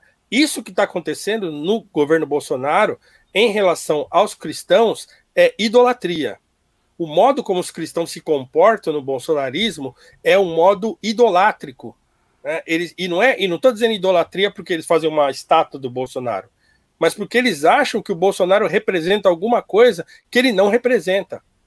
Porque nada pode substituir, para um cristão, pelo menos, ou para né, uma pessoa que tem a religião, nada pode substituir Deus nessa equação. E quando ela acha que o Bolsonaro vai resolver um problema dela, né, ela está colocando o Bolsonaro no lugar de Deus. Então, isso é idolatria. É um processo idolátrico né, é, que é, é encorajado por esses pastores que são nada mais são do que gente que disputa poder na sociedade. Então não, não tem outra palavra para isso. Então, é, se, se eu tivesse que dar um, um falar uma coisa para os cristãos que são bolsonaristas, é assim: vocês são idólatras. O problema de vocês é a idolatria. Ainda é a idolatria. Convertam-se. É simples. Agora, agora eu, eu, queria complementar uma coisa que também é preciso ser dito. Existe um aspecto é, nessa no vínculo que os cristãos têm com o Bolsonaro que a gente tem que falar porque é verdade também. Os outros candidatos a presidente, o establishment de um modo geral, os jornalistas, os políticos que são mais vocais, os maiores porta-vozes, geralmente esse pessoal todo tem repulsa pelos valores cristãos. Eles não gostam desses valores, eles têm valores progressistas, isso é muito claro. Assim, na época da pré-campanha e da campanha de Bolsonaro, uma das temáticas levantadas era sempre essa. Então, os valores conservadores do Bolsonaro. Oh, meu Deus, tem um conservador, ele vai ser eleito, socorro, o que, que vai acontecer? Né? Então, assim, é, existe, portanto, também uma identificação sincera. É claro que ela é excessiva e ela se torna idolátrica na medida em que você acredita que um governante temporal vai ser capaz de resolver os problemas da sociedade e criar um ambiente é, conservador para você viver. E não é assim que acontece. A vida do cristão é uma vida de atribulações, é uma vida de estar no meio profano, é a vida de estar no, jogado numa situação histórica que não, não é necessariamente favorável a você. Então, assim, existe esse aspecto, mas existe também um apego sincero que vem do fato de que o Bolsonaro sempre disse se da boca para fora ou não, não importa, mas ele pelo menos disse que ele tinha certos valores conservadores. Então ele é, sempre falou em prol da família, ele sempre falou, nem sempre falou, mas nos últimos tempos falou contra o aborto, falou contra a, a, a, o, o, o, o movimento gay. Então, assim, ele se colocou nestes termos, ele defendeu essas bandeiras, que são bandeiras que os outros é, é, candidatos não defendiam. E que o jornalismo não defende, e que o establishment, o establishment progressista não defende. Então, assim, não defende. Se você chegar qualquer conservador que abra a boca para falar um A, ele será retratado na mídia como um monstro moral. Né?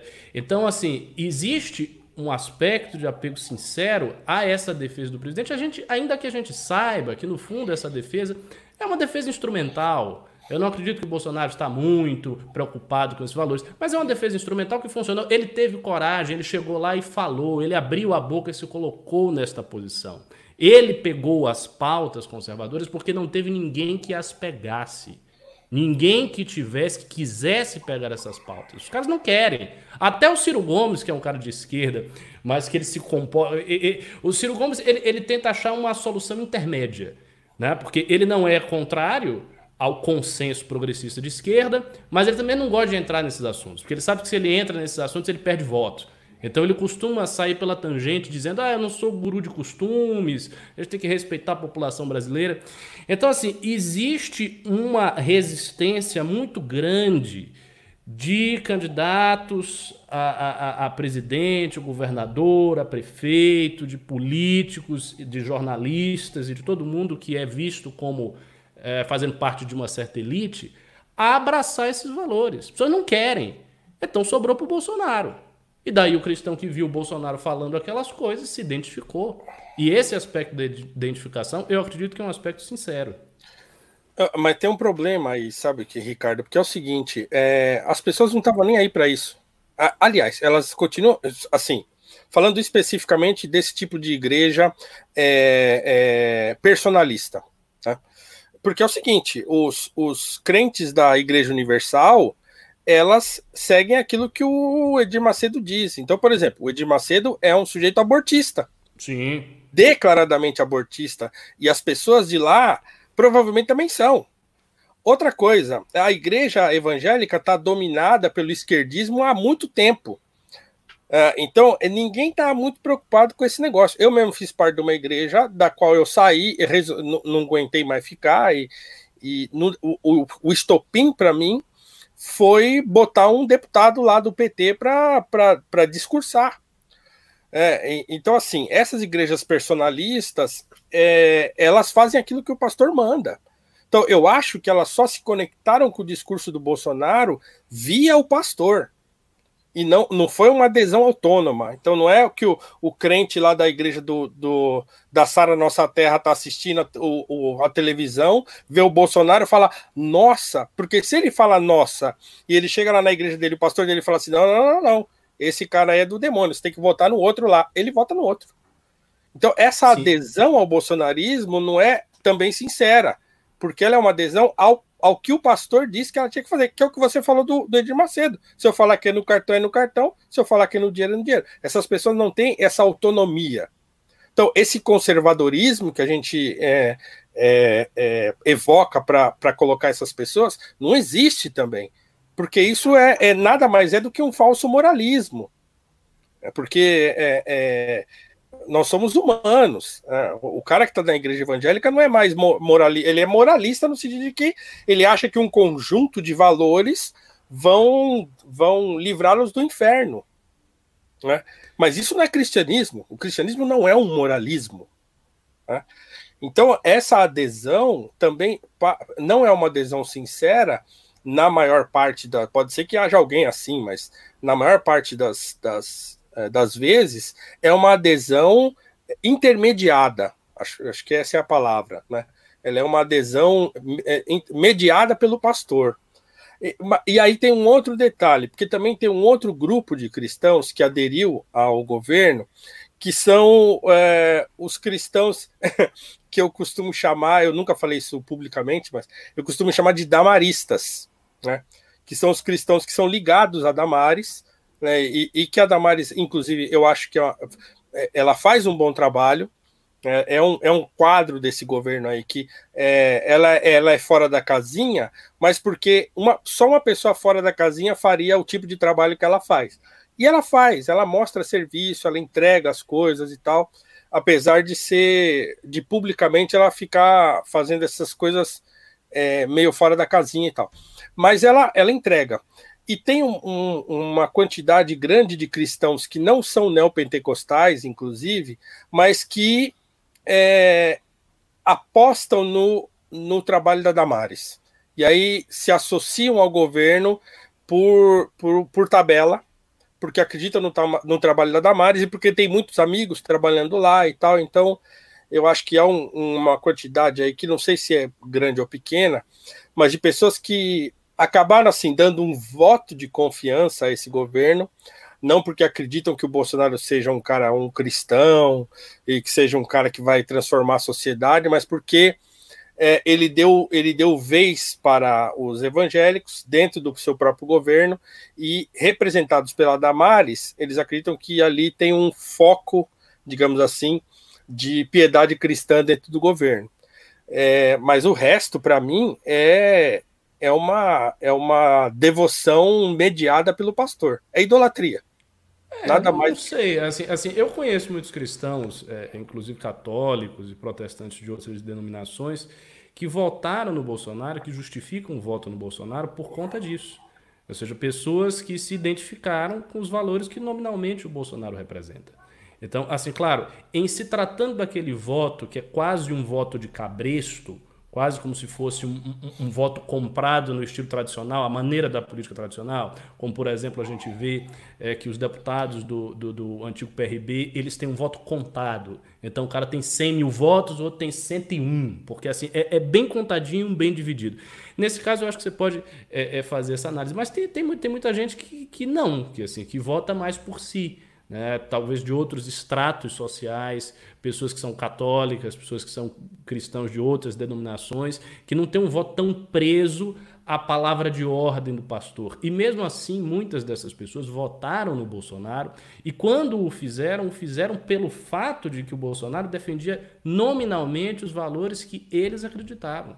Então, assim, a, a, a ojeriza que os candidatos têm de abraçar qualquer tipo de pauta conservadora, o esforço de se, de se livrar das pautas, né? de diante de qualquer pergunta que um jornalista faça, o cara, não, não, isso aqui eu não defendo, veja bem, não, aí. Esse esforço fez com que o Bolsonaro ficasse sozinho no campo. Ele, ele, ele ficou sozinho, era só ele. Era ele com, com o campo inteiro para poder fa falar o que ele quisesse e para poder levantar todas as bandeiras. Isso até hoje, que as pessoas têm, porque há, é, há essa resistência a abraçar certas pautas. E aí eu falo, é, não é preciso ser. Claro, o cristianismo não é um moralismo. Sem dúvida nenhuma, não é um moralismo. Mas assim, eu acho natural que uma pessoa religiosa, vendo um governante que diz defender os seus valores, acabe dizendo: não, meu voto vai ser para esse cara. Faz, faz sentido. Né? Eu, por exemplo, eu sou muçulmano, eu não sou cristão. Então, eu estou na outra religião. Eu não gostaria de votar num candidato cujos valores são frontalmente contrários aos meus. Eu não votaria num candidato abertamente progressista. Não gostaria de fazer isso. Se tivesse que votar num candidato muito progressista, eu faria a contragosto. Tá, mas então, se você tem. Assim, é, é um, um, um... Haddad e Bolsonaro, né? Aí a coisa fica assim, né? É, você está entre a cruz e a espada, né? Então, quando se configurou um, um Haddad Bolsonaro, aí eu, eu acho que já nem se trata mais dos valores. Né? Mas não. Mas, é, assim, aí foi o antipetismo, né? O é, antipetismo é, mas todo cristão tem a obrigação de discernir as coisas. É, então, assim, qualquer cristão que tenha um pouquinho de, de, de maturidade, ele tem a obrigação, e é, não é uma obrigação moral, é uma obrigação diante de Cristo de discernir as coisas, de discernir os tempos e de discernir também que tipo de canto de sereia está sendo cantado para ele. Então, assim, não é porque o, o, um sujeito aparece dizendo, ah, porque eu sou cristão, porque os valores, porque não sei o quê, que eu vou dizer, ah, puxa, até que enfim alguém que. Porque assim, eu prefiro alguém que frontalmente seja contra mim do que aquele que diz que é a meu favor e, e é contra mim por debaixo dos panos. Entende? Porque assim, é isso, é disso que se trata. Nós estamos tratando assim, ou daquele progressista que fala assim, não, porque tem que liberar aborto, droga, tudo, vamos, vamos, bunda lelê. Né? E você tem um cara que fala assim, não, é moralidade cristã e não sei o que e tal, e por debaixo do pano é um satanás também. Então, é, é, esse, é, esse é o lance. Então, será que os cristãos não, não têm capacidade de discernir isso? É, não tem. Então, quer dizer, é um moralismo. E no fim, o moralismo é idolatria. Não eu tem vou botar a colher na discussão aí. É, eu acho que assim, eu entendo o ponto do Ricardo, mas eu vejo a instrumentalização do discurso cristão, inclusive conservador, acontecendo há muito tempo, inclusive pela esquerda. A gente pega, por exemplo, as eleições. Todo, quando, toda vez que vem uma eleição majoritária âmbito nacional, especialmente eleição para presidente, todo mundo começa a frequentar a igreja, todo mundo é contra o aborto. Ou a grande controvérsia da eleição de 2010 foi a Dilma ser contra ou a favor do aborto. Ela teve que pedir ajuda para Eduardo Cunha para ele fazer uma tour por igrejas e trazer os evangélicos para falar: não, não, a Dilma é contra o aborto. E ela passa eleitoralmente a fazer a defesa daqueles valores, faz a, a cooptação ali de alguns pastores, de algumas igrejas que uh, podem fazer maioria com ela. Vamos lembrar Marco Feliciano, acho que é o caso mais clássico, que estava com o PT naquela época, agora ele jura que é conservador. E, e o que acontece? Cara, eu conheço, eu conheço o Marco Feliciano, há, assim, conheço assim, eu, eu, sei quem é esse sujeito há muitos anos, antes dele ser político, de todo esse negócio aí.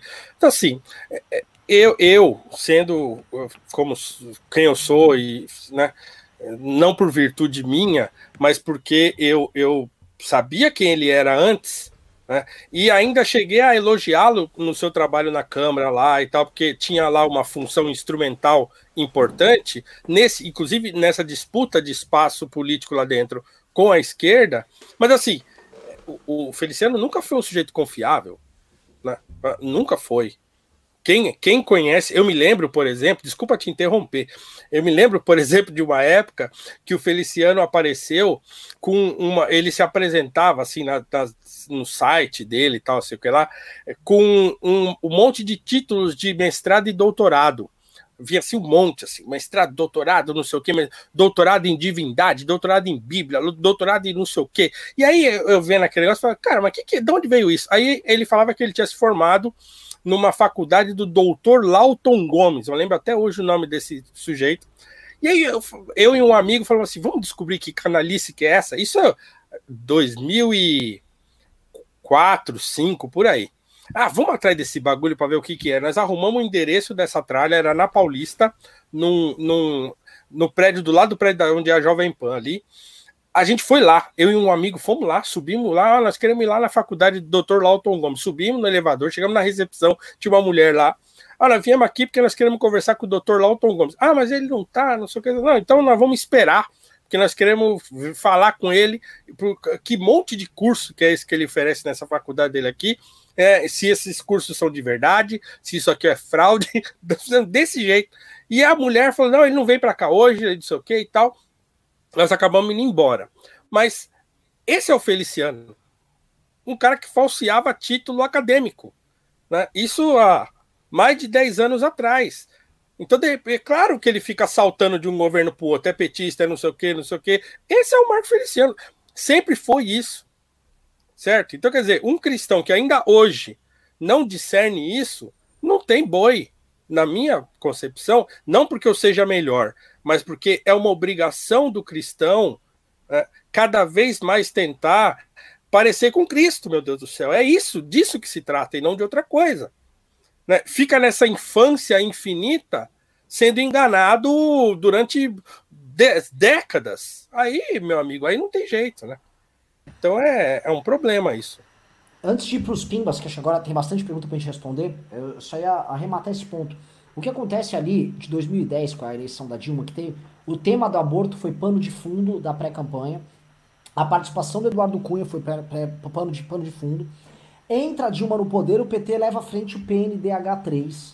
E a ideia do primeiro governo Dilma era começar a avançar uma agenda cultural que o governo Lula anterior, o segundo mandato, não fez. A Dilma tem isso como meta no mandato dela. E aí a famosa vitória do Feliciano para ser o presidente da Comissão de Direitos Humanos, se eu não me engano, em 2011.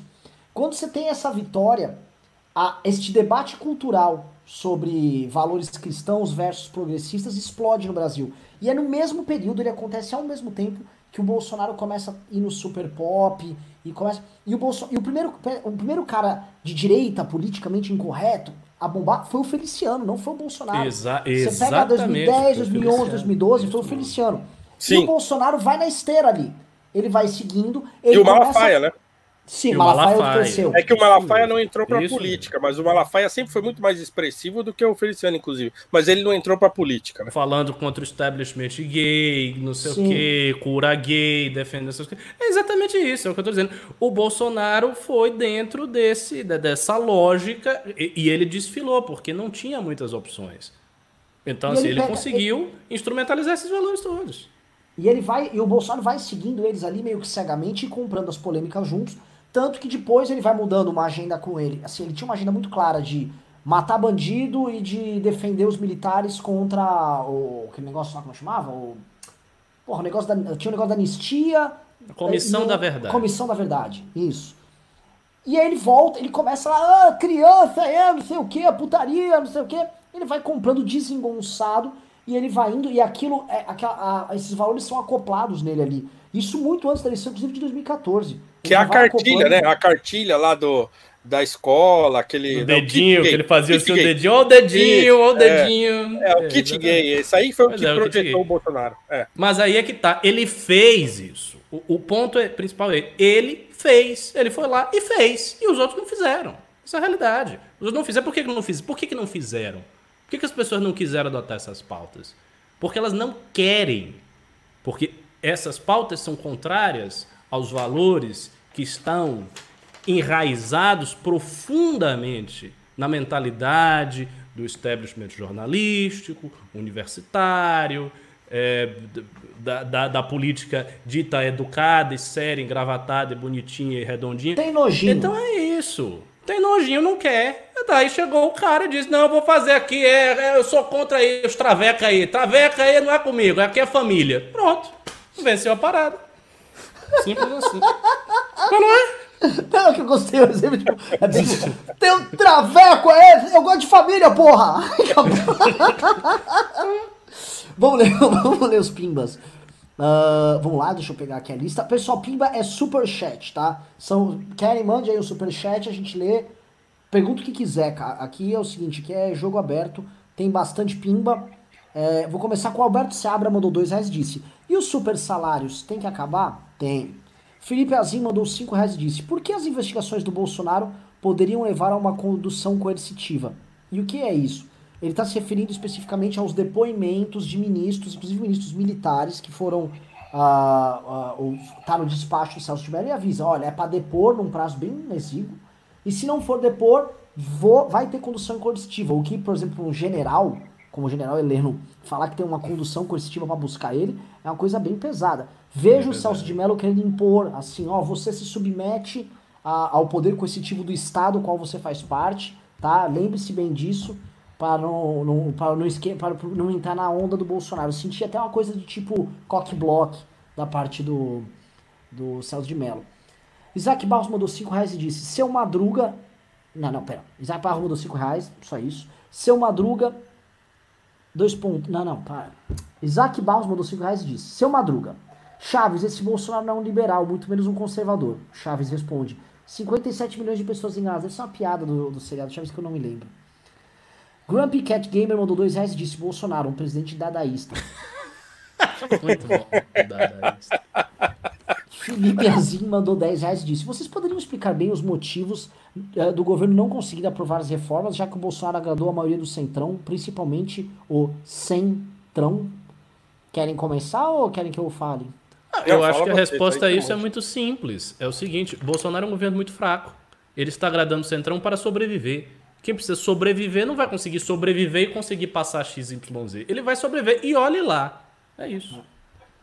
É, eu nem sei se ele vai sobreviver, na verdade.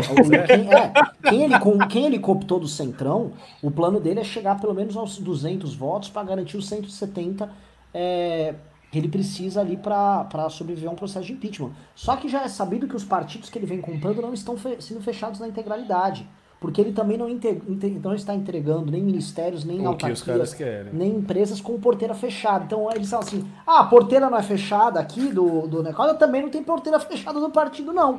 Aí viram cada um por si. E se vocês imaginam que para negociar um cada um por si, o Bolsonaro tem equipe no Planalto, na Casa Civil, para saber qual o interesse de um deputado do PP da Bahia. Como eu vou ler, vai, vamos falar o, o, o filho, um que é do PR, o filho do João Leão. Né? Sim, Qual o interesse específico dele? Então, assim, eles não têm isso. Eles têm, eles trabalham com as generalidades. Ah, eles são establishment e eles estão à procura de destruir o, o Brasil.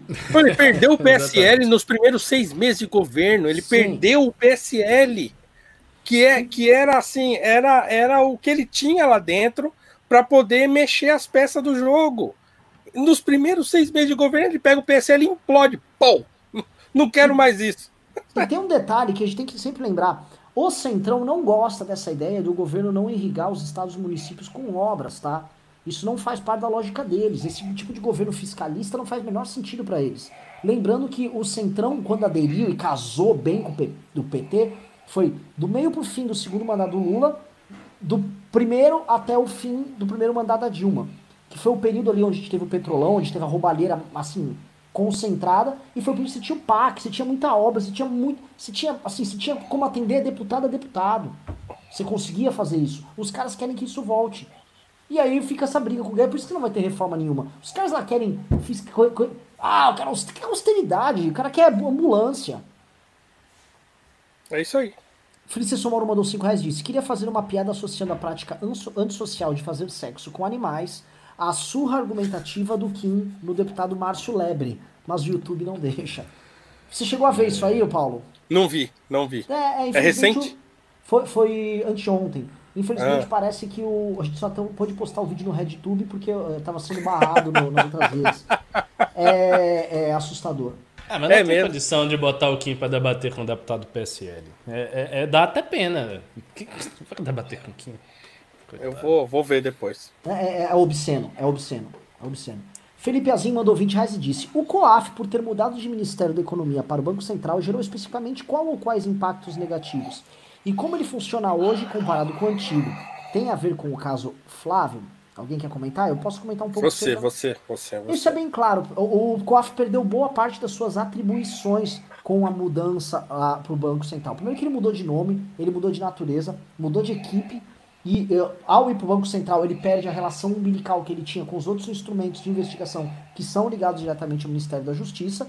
E por fim, É, é, basta dar um Google. O novo órgão que foi criado no lugar do COAF, ele perde boa parte de, desses instrumentos, dentre eles esse compartilhamento que havia de informações direto que alimentaram, por exemplo, a Operação Lava Jato por muito tempo. O COAF, o banco, assim, o COAF, Banco Central e mais um outro, e mais um outro órgão de Estado que fornecia informações, por exemplo, à Polícia Federal, é, é, esse fornecimento foi barrado. Inclusive, se não me engano, foi um despacho do Toffoli que barrou. Mandou parar todas as investigações que tinham provas que foram obtidas através desses órgãos num despacho que favorecia o senhor Flávio Bolsonaro. Isso tudo é parte do acordão. Hoje, o COAF, que já não existe mais, virou esse outro órgão, é um órgão capado, é um órgão castrado.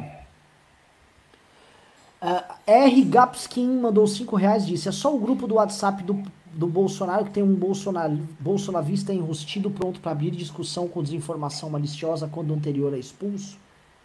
Bruno? Não, tem muito grupo assim. Eduardo Manica mandou 100 reais, uau! Muito obrigado, disse. Não seria o caso de mudar, inclusive, esse nome Guerra Cultural para algo como Libertação Cultural ou algo do gênero, para retirar, retirar essa caricatura olavista bolsonarista? O que vocês eu acham? não acho, não. Eu acho que o nome é consagrado na literatura. Não, como eu estou dizendo, a, a, expressão guerra cultural ela não é particular do Brasil. Não é particular do Brasil. Então não vejo por que não se possa usar o nome. Eu acho que tem que usar todos os nomes. Não, não há problema nenhum em usar nomes, não há problema nenhum em falar de pauta, não há problema nenhum em nada. A única distinção clara que deve ser feita é a denúncia da instrumentalização de tudo isso por parte de um projeto personalista de poder que resume é isso tudo isso apoiar o sujeito lá, o Bolsonaro. Eu também sou contrário à ideia da gente uh, adotar termos alternativos para as coisas, porque é uma coisa que o próprio professor João César falou. Eles, eles subvertem a linguagem. Eu gravei um vídeo falando disso, como eles subverteram a ideia de democracia. Democracia para eles é o seguinte: o presidente tem os votos e ele faz o que ele quiser. Exato. Então, é a ditadura do presidente. Porque ele tá com é, o povo. É. Não, do mesmo jeito que na era petista, é, democracia é, é marxismo. É, é. Socialismo é democracia. Então, quer dizer, democracia é um conceito tão complicado, né? E é um tipo de governo tão, tão desgraçadamente frágil. E, meu Deus do céu, Platão já dizia isso. Então, quer dizer, só um, um a gente precisa ser muito é, é, ingênuo para achar que evocar uma coisa chamada democracia é você evocar um valor que é um absoluto. Absolutamente não, né? É uma confusão, é um, é um tipo de governo confuso pra caramba e frágil. Por quê? Porque é você entregar na mão de uma massa de gente o destino da nação. Então, assim, é, é, é essa coisa de chamar, ah, porque é o povo. Que coisa mais idiota do que isso? mas é, um, é uma palavra que tem poder, né? Assim, digamos assim, impressiona quando você fala o povo está conosco. Aí você vê aquela foto lá do último domingo da, da, do Corona Fest lá. O que, que tem ali? Aí veio um sujeito me mostrou aquela carreata, aquele monte de carro. Falei, tá bom, tira esses, esses idiotas de dentro desse carro, bota eles na frente ali do palácio, vai dar aquele número de pessoas tem ali. o carro é maior do que a pessoa. Então, quer dizer, você tem um monte de carro, você tira as pessoas do carro e ah, coloca elas ali, vai, tá, vai dar aquilo ali. Tem o que ali? 100, 200 pessoas? 300 pessoas no máximo? E eles chamam esse troço de povo. É, é, quer coisa mais absurda do que isso, né? Então, é, é, essa é a democracia. É você poder pegar essa palavrinha povo e jogar para lá, jogar para cá, bota numa caixinha, tira, joga para lá. Então é complicado, né? Maravilhoso. Vou para o próximo pimba aqui. Lembrando aqui, pessoal, a gente tem bastante pimba para ler. O Heitor aqui está na produção. É o seguinte, é... daqui em diante, é... quer mandar pimba, pimbas acima de 20 reais nós leremos, senão vão ficar até amanhã. E o, e o Paulo tem que trabalhar. É... Rafael Castro Stefano mandou 20 reais e disse: Pessoal, sobre depoimentos generais, a maior transgressão disciplinar no Exército é faltar com a verdade, passível de expulsão mancha a honra e carreira de um oficial. Reflitam como usar isso para fazer pressão se necessário. Interessante. Né? Porque os generais terão que falar o que aconteceu na fatídica reunião que o, que o Moro citou ali na, na, no depoimento dele. Houve uma reunião onde o Bolsonaro esbravejava e falava para todos os ministros que ele queria ali a, a superintendência da PF no Rio tal. E o Moro falou para interrogar esses caras. Misteriosamente, o pendrive onde a reunião foi gravada ela foi apagada por um assessor do Bolsonaro, coisa que não é um procedimento padrão. Inclusive, pode dar merda pra esse cara. e agora os ministros têm que depor, né? E, e, não tem como recuperar essa gravação aí? Porque não Talvez. tem alguém, algum ministro que pediu aí? O ministro não pediu? O pediu, ele pediu o arquivo, mandou entregar. Agora, se ele entregar a reunião formatada, ah, eu formatei essa reunião.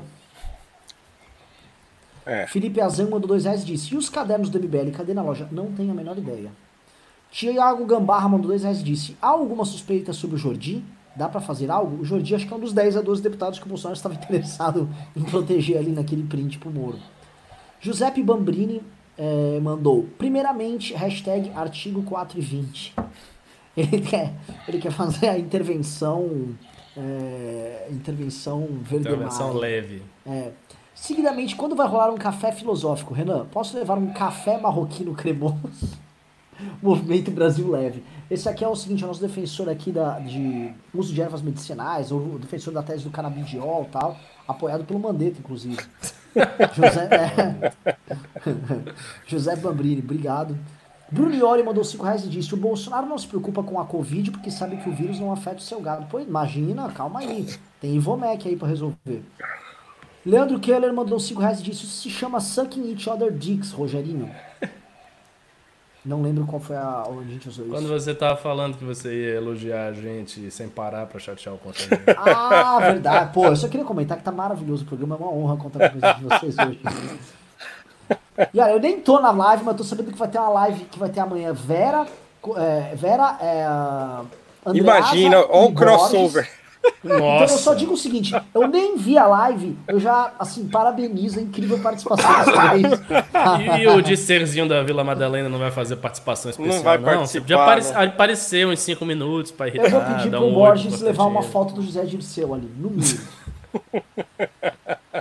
Felipe Azim mandou 5 reais e disse, por que existem bons jornalistas como Alexandre Garcia que ainda passam pano pro governo? Já que aparentemente ele não recebe nada pra fazer isso. Olha, bons jornalistas não não passam pano pro governo. Aí você vai perguntar, e o Alexandre Garcia? Então, bons jornalistas não passam. Alguém quer comentar aí e tal? Eu, eu não tenho nada o que comentar sobre isso, não. Eu não tenho. Eu, eu não entendo, então por isso que eu não tenho o que comentar. Conrado Magalhães mandou 10 reais disse: não é, não é importante abordar o marxista Gramsci e a sua rejeição ao materialismo defendido por Marx? Existe algum mérito nesta batalha do ponto de vista de liberalismo clássico ou não? Queria perguntar para vocês, assim, é, é, não é um pimbaço, mas é uma pergunta interessante, porque o, o, o, Gramsci era um materialista. Parece que o pessoal fala que ele ah, abandonou o materialismo e na verdade ele vinha, reinverteu a dialética marxista e ele é um idealista, blá, mas não é exatamente isso. Não, o, o, o Gramsci, assim, eu, eu não conheço bem do Gramsci, mas o que eu sei é que ele tem uma noção de hegemonia na qual é muito importante a função do intelectual orgânico, que é aquele o intelectual orgânico não é um intelectual que é pago por uma classe, não, que é o gado. O conceito não é não é, não, não, não é hoje a gente chama jeito. de gado. É, não, não, é, é, é, seria aquele intelectual que ele está é, vinculado à classe dominante num determinado modo de produção. Então, por exemplo, você tem a classe dominante feudal, que exercia o poder durante a Idade Média, e você tinha os intelectuais eclesiásticos que sustentavam a noção de que a política estava dividida numa hierarquia tripartite. Aqueles que rezam, aqueles que trabalham e aqueles que guerreiam. E que isso, portanto, era uh, um sustentáculo da, da, da, da ideologia dominante. Então, isso seria o intelectual orgânico.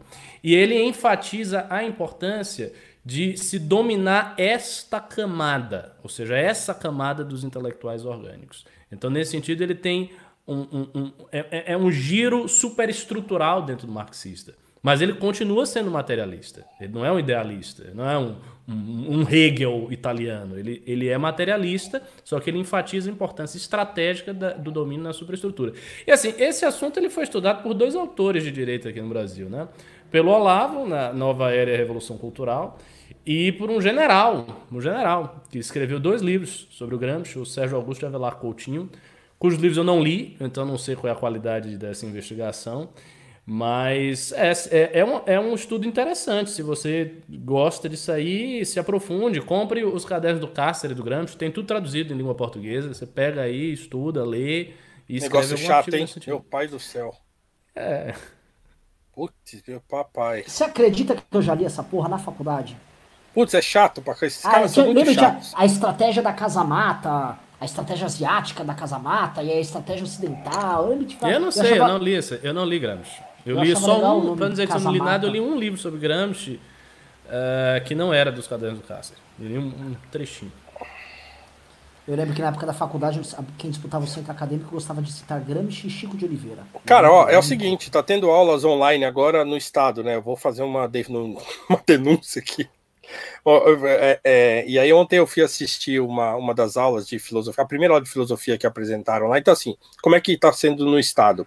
Eles criaram um, um centro chamado Centro de Mídias, e aí tem o dia inteiro, assim, o pessoal dando aula e tal. Então, não são os próprios professores que estão dando as suas aulas. Então, eles têm uma equipe lá de professores dando as aulas e tal. E aí, os professores têm de acompanhar essas aulas e produzir atividades, mandar para os alunos e tal. Essa tem sido a dinâmica dentro do, do Estado. É, e aí, ontem eu fui ver a primeira aula de filosofia. E aí, a, a professora que começou, a, a, ela começa a aula, ela já começa com Gramsci, fazendo uma citação de uma anedota lá sobre Gramsci, aí enalteceu a figura e tal. Então, assim, isso existe, certo? Esse, essa, esse domínio assim desses pensadores é, de, marxistas dentro da formação universitária desses professores de filosofia, de história, né, de, de ciências humanas. Agora, eu repito mais uma vez, a doutrinação ideológica não é a causa da nossa educação estar tá desse jeito. Eu, eu, eu, acho, por exemplo, que no Brasil é, a, a, escola nova foi muito mais deletéria do que o marxismo para a educação brasileira. E eu escrevo isso numa série de artigos meus que estão lá na Gazeta do Povo, é, é, que, que eu falo é, é, sobre esse negócio. Então, assim, tem um, um dos artigos especificamente que eu falo sobre a escola nova, que eu acho que foi um movimento muito mais. É, que é o do, do Anísio Teixeira. É muito mais. Foi muito mais deletério aquilo para a educação brasileira do que os pensadores marxistas, eu acho. E que mudou mesmo a educação, porque que, mudou e mesmo. que mudou mesmo, mesmo, que mudou, aconteceu uma mudança mesmo. Então, quer dizer, um, um dia eu me peguei, eu, eu me interessei por isso, porque eu estava vendo, cheguei em casa da escola, à tarde, depois almocei, aí tava, liguei a TV, tava passando um programa num canal que eu já nem lembro o que era, que era um documentário sobre a escola nova, e aí tinha um monte de professores velhinhos, e escola nova é da década de 30, né? Getúlio, caramba e tal. É, e aí o, o, tinha um grupo de professores, todos velhinhos, andando numa escola que não era mais escola, num prédio, né? Que tinha sido uma escola, que foi o, um, um, baluarte da escola nova aqui em São Paulo, acho que foi. E, e eles estavam com aquele ar assim, saudosista, e, e, e eles estavam se perguntando o que, que tinha acontecido para aquele ideal de educação ter se perdido. Tal. E eu fiquei olhando aquilo falando assim: o que vocês não percebem é que vocês são parte do problema. Vocês estão aí com saudade de uma coisa, né, que aquela coisa do ah, porque o aluno ele não é um aluno, o professor não é o detentor do conhecimento e tal, aquela coisa do construtivismo, né? Então, a escola nova é impregnada desse troço. É, e foi um negócio, como disse o Ricardo bem, que mudou mesmo a educação no Brasil. A influência marxista vem depois. Eu acho que já nos professores formados na década de 70, 60 e tal. Mas a escola nova já tinha detonado tudo antes. Né? Maravilhoso. Giuseppe Bambrini mandou 7,90 e disse: Giuseppe livre, artigo 420, MB leve e Giuseppe venceu. É porque o Giuseppe Bambrini tinha sido banido lá do chat e, e sobreviveu, foi recolocado lá. Jonathan Fernandes mandou 5 reais e disse: Estou estudando a história do Brasil e comecei a ler História Geral do Brasil. O professor Paulo recomenda esse? Quais mídias me recomendaria para estudar? Quem é o autor? Eu não sei, né? É, história, geral do Brasil é, é um título bem genérico, né? Pode é, então, um não sei. Assim, a, a, história do Brasil é o seguinte: é que e, o que eu conheço, eu gosto muito do Pedro Calmon, mas é um, são sete volumes e tal, então tem muitos livros de história do Brasil que são interessantes, mas é, é a gente tem que procurar não censurar ninguém, né? Mas a gente tem que saber, porque assim, a gente tem claramente livros de história do Brasil que, que querem contar a história de um ponto de vista X. Então você pega o Caio Prado Júnior, é isso que ele faz. É, ele, como denuncia muito bem e faz uma crítica muito bem feita a isso, que é o Jorge Caldeira, que ele critica, ele fala, não, o problema do. Não é que, e o Jorge Caldeira tem uma simpatia por isso até. Falo, não é, eu não estou criticando porque eu acho que é errado, Mas eu tô achando, eu acho que isso impregnou de tal modo a, a, a perspectiva do Caio Prado que ele se perdeu. É, que é a história econômica do Brasil, que é a obra, é o suprassumo no currículo de história das escolas. Então, é, essa obra do Caio Prado Júnior é assim: é Deus do céu e, Caio, e História Econômica do Brasil para todos os professores de história das escolas. Posso e ele e o Celso Furtado. Né? É por conta do Caio Prado que a gente estuda a história do Brasil baseada em ciclos econômicos? É, é, o que é mais, acho que a coisa mais, mais louca disso aí é aquele negócio de é, é, colônia de exploração e Também. colônia de povoamento. Né? Então, Isso é esse negócio é uma farsa total. Que o, que o, o Jorge Caldeira já desbancou em várias obras mas eles continuam ensinando. Outro dia eu estava discutindo com uma professora amiga da escola, é professora de história, muito boa professora, por sinal, mas ela é impregnada desse negócio. Então é, ela falava assim: não, mas é muito bom esse livro. Então eu falei, mas escuta aqui, Fulana, é, esse, essa visão do Caio Prado já foi rediscutida por muitos autores. Por que, que vocês não leem esses outros autores para fazer um, um para balancear essa opinião, né? Porque os estudos historiográficos eles continuam. O problema é que esses caras marxistas que dominaram tudo, eles chamam isso de revisionismo histórico. Rotularam a coisa como se a história não, como se a historiografia não vivesse de revisionismo. O tempo todo, o tempo inteiro. o tempo inteiro. Então eles rotularam o negócio como revisionismo, como se isso fosse uma coisa ruim, o que não é. Então a historiografia vive, a ciência vive de revisionismos, né? Então é, essa rotulação é ruim. Então eles não leem. É impressionante como eles têm medo de ler alguma coisa que os faça pensar no negócio. Esses dias eu fiz uma postagem no meu, no meu Instagram do livro do Melchior sobre Foucault. Cara, ele reduz o Foucault a um, rapaz que estava brincando de ser intelectual.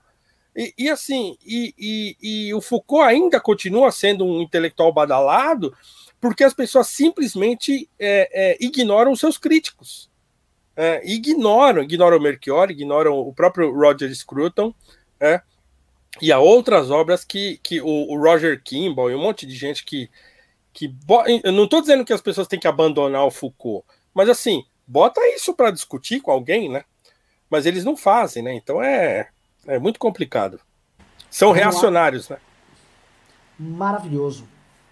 Leonardo II mandou 5 reais e disse: O governo Bolsonaro se revelou um presente grego para o país. Um brinquedo velho e quebrado dentro de uma caixa nova. Vergonhosamente triste, concordamos em gênero grau, imagino. Bruno Seneghini mandou 10 reais e disse: Paulo Cruz deveria participar mais vezes. Pede para ele me desbloquear no Twitter. Apenas o critiquei porque ele passou a apoiar o Bolsonaro no primeiro turno ao invés do Moedo. Ó, desbloqueio eu não, eu não, bolso, eu não, eu não vai encontrar um apoio meu ao Bolsonaro nem no primeiro e nem no segundo turno. Eu nunca fiz isso publicamente. Eu infelizmente fiz no segundo, velho. É, MKL mandou 2 euros e falou: cadê os exames do Bolsonaro? Bota o Rubinho nisso. Estamos, inclusive, uma das ações que, que estão rodando para isso é a nossa. Não, o que eu achei uh... engraçado é bota o Rubinho é uma espécie de porrete, né? Não, tem é, inclusive não. Taca o Rubinho aí, pô. Bota, bota Rubinho, trabalha. Inclusive, não votei no Bolsonaro no primeiro turno. É, eu também não. Eu, eu, eu, eu chamar o Bernales. Não votei. FR mandou 2 dólares e disse: Bolsa é o novo Maluf? Vocês têm malufistas na família? Olha, eu, quando era criança, eu, eu era uma criança malufista e eu fui colorido na eleição de 89. É, andava com a bandeirinha do Collor e xingava lulista no colégio. Eu vou até te comentar, assim, é bem, bem curto assim, a parte. Meu pai me contava dos comunistas e tal, e eu ficava horrorizado com Lula, né? Horrorizado. Eu tive então duas, duas coisas. Duas, uma eu até vou contar pro Orlando Silva do PCdoB um dia. A com Lula foi. Eu tinha. Então, assim, eu participei da campanha do Collor, assim, ativamente. Defendia o Collor com 4 anos de idade, assim, heroicamente. E é, aí, com quatro anos. Quatro anos. E aí meu pai me levou na final do, do Brasileirão. Por isso que você é o Dirceuzinho. É, então. É. Aí meu pai me levou na final do Campeonato Brasileiro de 89 no Morumbi, São Paulo e Vasco, que São Paulo perdeu o gol do Bismarck, se não me engano, do Vasco. Fui lá assistir o jogo. A Lula foi no jogo torcer pro Vasco. Que o Lula, no fundo, é vascaíno. Você for pesquisar, o Lula é vascaíno, ele não é nem corintiano. Eu vi o Lula, meu pai falou, Renan, é o Lula. Eu falei, eu não acredito. Aí ele me soltou, eu falei, vai tomar no cu pro Lula. Quatro anos. E aí, só que isso me marcou muito, né? Eu falei, pô, imagina esse cara, né? Porque eu, eu, aí com oito anos eu me mudei para Interlagos, eu falei, pô, né, mudei, foi pra uma casa melhor. E aí eu falei, porra, né? É, o Lula quer tomar a casa que eu tô morando, né? Eu tinha esse medo dos comunistas. Tá? e aí, eu vi lá pra 93 uma, uma, uma, uma propaganda do PC do B na TV. Eu fiquei horrorizado. O que, que eu fiz? Eu procurei na lista telefônica o telefone do PC do B Liguei lá, é verdade que vocês são comunistas? Vocês querem tomar a casa dos meus pais? Aí a mulher, oi? Eu desliguei correndo assim, que medo. Então, assim, isso aqui na, na raio, isso aí. Reginaldo Leme mandou 5 reais e disse: Vocês já pensaram na possibilidade de Jair Bolsonaro ser realmente chefe de milícia no Rio? Olha, eu, nunca eu posso comentar um ponto? É. Chefe de milícia eu não digo. Eu acho que ele se relaciona com o chefe de milícia. Tem uma história muito mal explicada quando o Bolsonaro foi assaltado na. Não sei se foi nos anos 90 ou na década retrasada, na década Roubaram passada. a arma dele. Roubaram a arma dele, depois mataram o cara que roubou a arma dele. E ele falou: nem sei o que aconteceu, né? Isso é, aí esquisito, né? Eu lembro disso. É uma história muito estranha. E uma das coisas que o miliciano faz é isso. Tá? Isso é uma das tarefas clássicas de um miliciano. Sérgio Santos mandou 10 reais e disse: Concordo que o cristão tem que discernir alguém que fala que é cristão e tudo mais. Mas, mas nessa eleição ninguém mais tirava o PT. Eu começaria a me preocupar em 22 voltarem no Bolsogado outra vez. É, é... Não, e tudo bem, tudo bem. Vou votar no sujeito assim, fecha o nariz, vai lá, pá, tal, e, e pronto. E volta à sua posição de ceticismo. Beleza.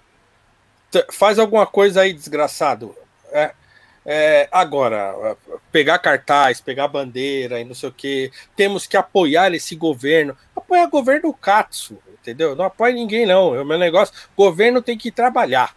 E, e, tem que trabalhar. Ele não é. Ele já foi eleito por mim. Eu não tenho obrigação de ficar indo na rua para apoiar o governo, porque eu, ele não consegue fazer o trabalho dele de governar. É, não é minha, não é a minha atribuição como, como sociedade. Uma democracia não é governo do povo nesse sentido. É uma democracia representativa porque o povo escolhe um representante. Ele deveria ser o meu representante lá. E não eu ser o seu, é, é, o seu fiel depositário. Não, não funciona assim. Então não tem esse negócio aí. O sujeito que é eleito por mim e está ganhando lá sei lá quantos mil, né, por mês. É o que eu falei esses dias aí, até chutei baixo, né? Se juntar todo aquele monte de vagabundo lá, só dessa família aí, dá uns 500 mil por mês dessa. Para esses caras ficarem fazendo o quê? Para eu ainda ter que ficar pegar Covid-19 para apoiar esses bandos de vagabundo? Não tem sentido isso. Entende? Então, assim, para mim, o governante, se ele foi eleito, ele tem que fazer o que tem de ser feito para governar. É, não é assim, ah, poxa, se eu, se eu sou eleito para um, num, num, sistema que é de é, um presidencialismo de coalizão, eu não vou poder escapar disso. Então a minha, a minha, a minha, quando eu fui lá e, e no segundo turno falei, bom, vai ser esse mesmo, tal. A minha, na minha cabeça era assim, poxa, é, é seria muito melhor um presidente, é porque, claro, é, é a prudência e a sofisticação, né? Vocês curtem né? o que a prudência e a sofisticação manda é o seguinte: para mim, seria muito melhor um governo de transição. Né? No momento que a gente encerrou 2017, né, 2018, no momento que a gente encerrou o governo do PT, a gente não poderia ter um governo que, que fosse o seu oposto. Então, na minha ideia, era assim: não, é melhor um governo de transição. Né? Era melhor um. Aquele, sabe aquele negócio do Temer ali, aquele, aquele interregno ali do Temer? Era melhor um governo daquele jeito. Ah, mas aí ele não ia conseguir se livrar do centrão, da corrupção e de não sei o quê. Olha, não sei o que, que ele ia fazer. Mas para mim, né, para mim, era muito melhor que tivesse um governo que soubesse dialogar com esse centrão, dizendo, ó, gente, é o seguinte, ó, vamos, vamos mudar o jogo. Ah, mas nós não queremos, nós não sei o quê, tal, tal tenta, vai tentando, vai fazendo aquilo que dá, vai comunicando a população, joga o jogo. Ah, não, mas os caras. Não, agora nós entramos aqui, nós vamos virar a mesa. Para mim, isso é revolução. Né? É querer virar a mesa. Não, não, não, vamos governar com esse Congresso. Ué, mas nós vamos fazer o que então? Se o Congresso existe e foi eleito.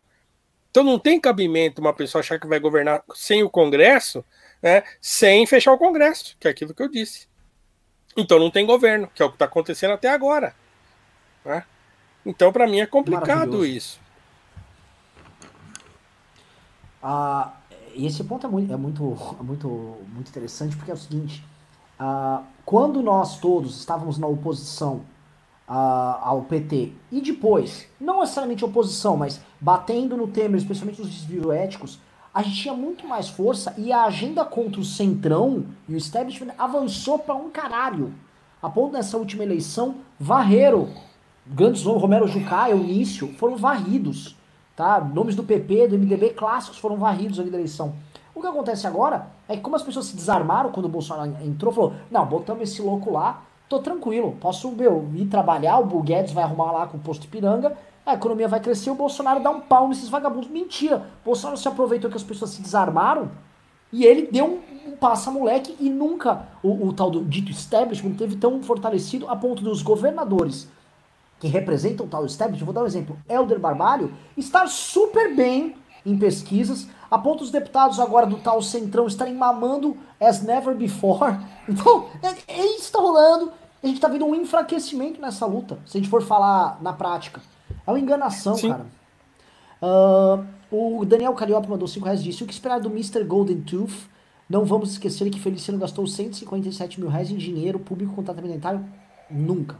É hashtag MBL São Paulo. Vitor Souza mandou 10 reais disse: O professor Paulo tocou no cerne da questão do senso crítico cristão. Se o cristão deve se semelhar a Cristo, que a nossa deficiência em educação impacta nesse sentido.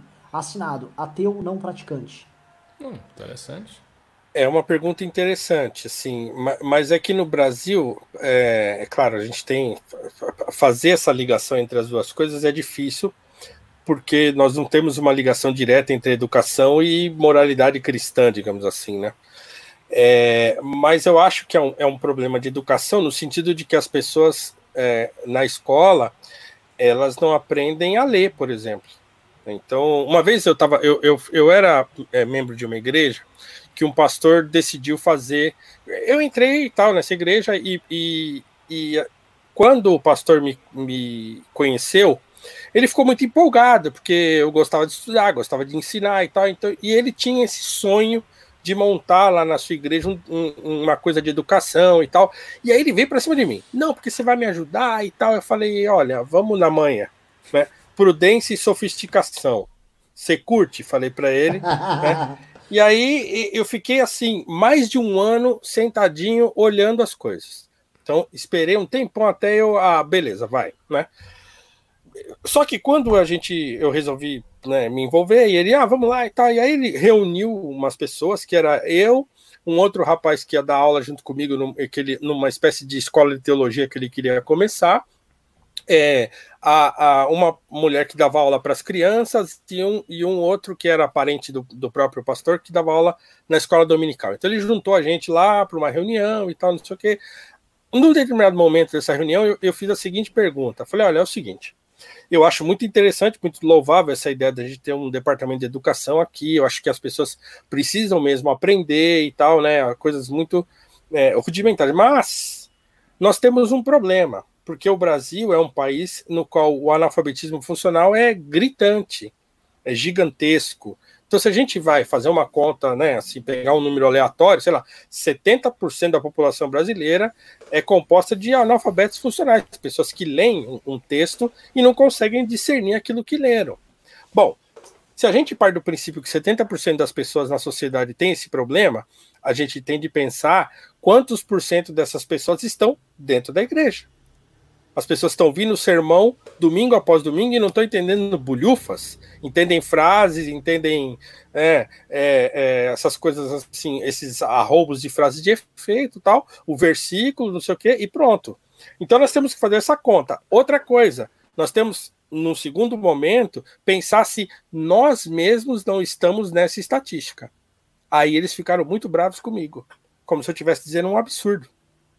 Então, quer dizer, o problema da educação está aí. As, uma pessoa que, que tem analfabetismo funcional, ela não vai entender o texto bíblico nunca. Não vai, ela vai entrar na escola dominical lá da igreja, ou mesmo na catequese católica e tal, e ela não vai entender nada daquilo. Então, acho que o problema está aí. A educação entra como um componente assim. É, é, a educação não fornece para as pessoas é, essa ferramenta básica que é discernir um texto, entender, compreender um texto. E aí, o que, que adianta eu, eu ir para a igreja, se, principalmente os evangélicos, que, que, são chamados de a religião do livro, né? Que tem, uma, que tem a Bíblia em alta conta, que, que se arroga de ser uma religião leitora da Bíblia e coisa e tal, e ela não consegue entender um texto bíblico. Então aí é um problema.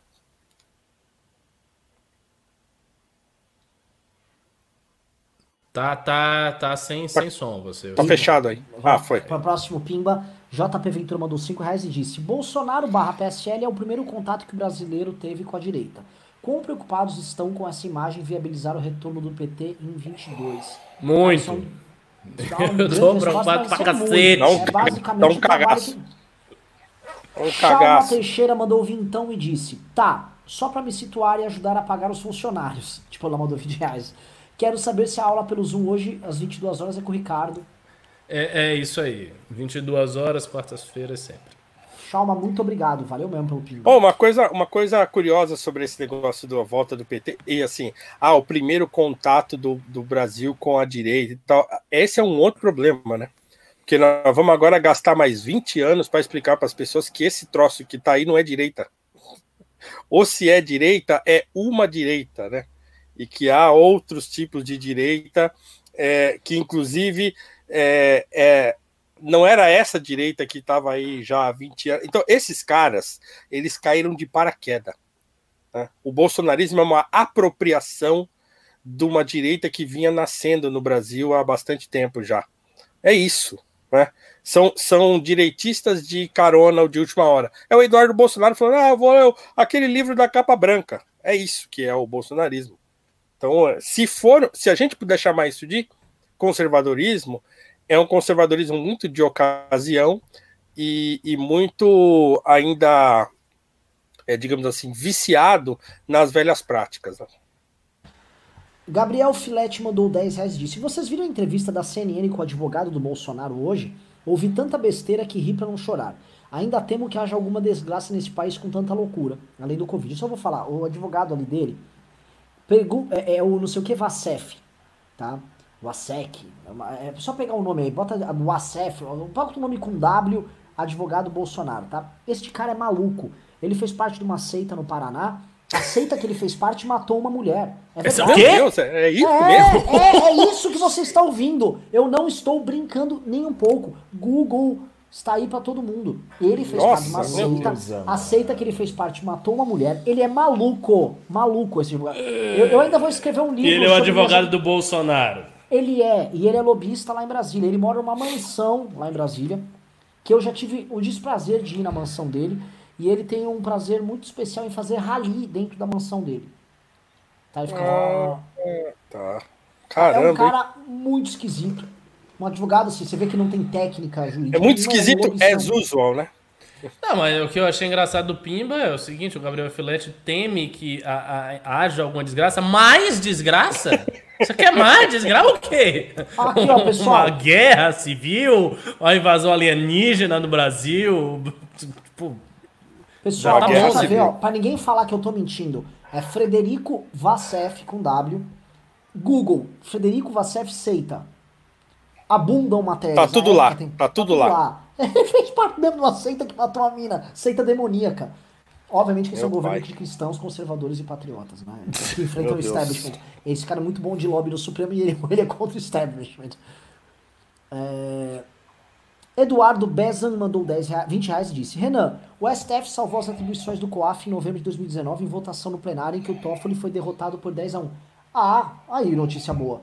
Eu tava desatualizado. Então, assim, Houve aquele despacho do Toffoli no meio do ano que reduziu as atribuições e pelo menos agora nós temos o COAF, é, ou com outro nome, operando ainda que parcialmente, com a, pelo menos com essas atribuições, mas não mais o Ministério da Justiça novamente. Obrigado pela correção, Eduardo. Não tivemos mais nenhum pimba, Didi? Porque é o seguinte, eh, já passamos mais de duas horas aqui, o Paulo deve estar de saco cheio aqui. Uh, tô bem, o Vanderlei, aí esse que chegou. Teve um de 20 do Vanderlei e a gente termina o programa, então.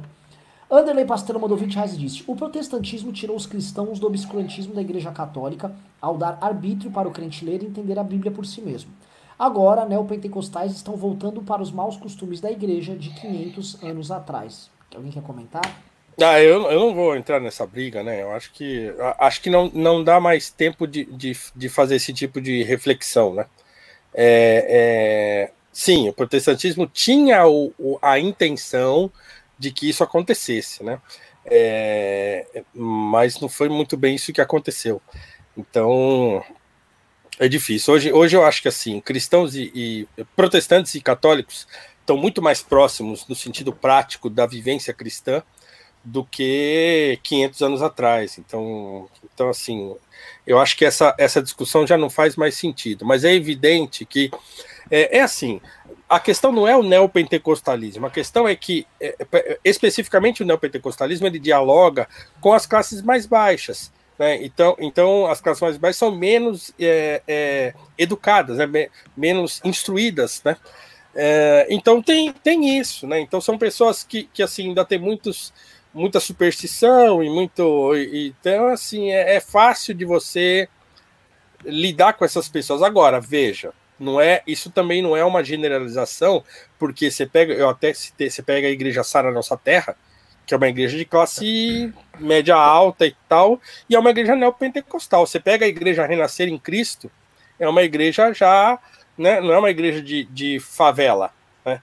Aliás, igreja de, de de favela é a Assembleia de Deus, que é pentecostal. É, é, é aquela Deus é amor, né? Então, os neopentecostais foram chegar nas classes mais baixas, é, que, que é o Edir Macedo, que é aquele é, o outro, Valdemiro é. Santiago e tal. R. Soares. É, R. Soares, mas assim, são igrejas que estão que, que a figura do pastor é importante e as igrejas são mais são fora dos bairros. Então eu acho que tem um pouco disso, de, assim, é uma população menos instruída e mais suscetível a esse tipo de manipulação. Né? E sem uma educação boa que ensina o sujeito a abrir a Bíblia e ler e falar, pô, peraí, mas aqui está escrito uma coisa e o pastor está falando outra. Igual aquele que passou no Fantástico, né?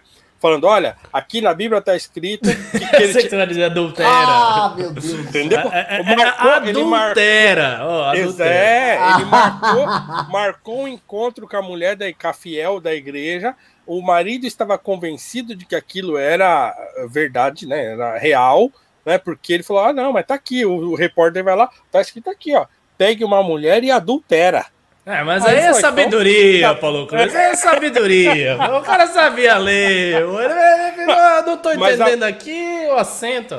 Mas, mas, ah, mas pelo menos o marido, mas pelo menos o marido acreditou, né? É, é, tem marido que acredita em muita coisa, né? O Whindersson é Nunes estava casado com Luísa Sonza, qualquer coisa pode é, eu não vou rir porque eu não entendi essa piada. Ai, coitado do que bom, velho. Que bom. É um cara bacana, velho. É um cara do bem. Eu só digo isso. É um cara de boa fé, velho. Onde vai amarrar o burrinho dele, velho? É, tipo assim, ele foi casar com uma influencer que usou ele pra aparecer. Cresceu. Tchau! Ficava rebolando lá pra todo mundo lá com ele casado e tal. Mostrando as entranhas pro grande público. Ficou famoso. Mas separaram, né? Separaram agora. E tchau. Tchau e bola. Pai bola, tchau e benção.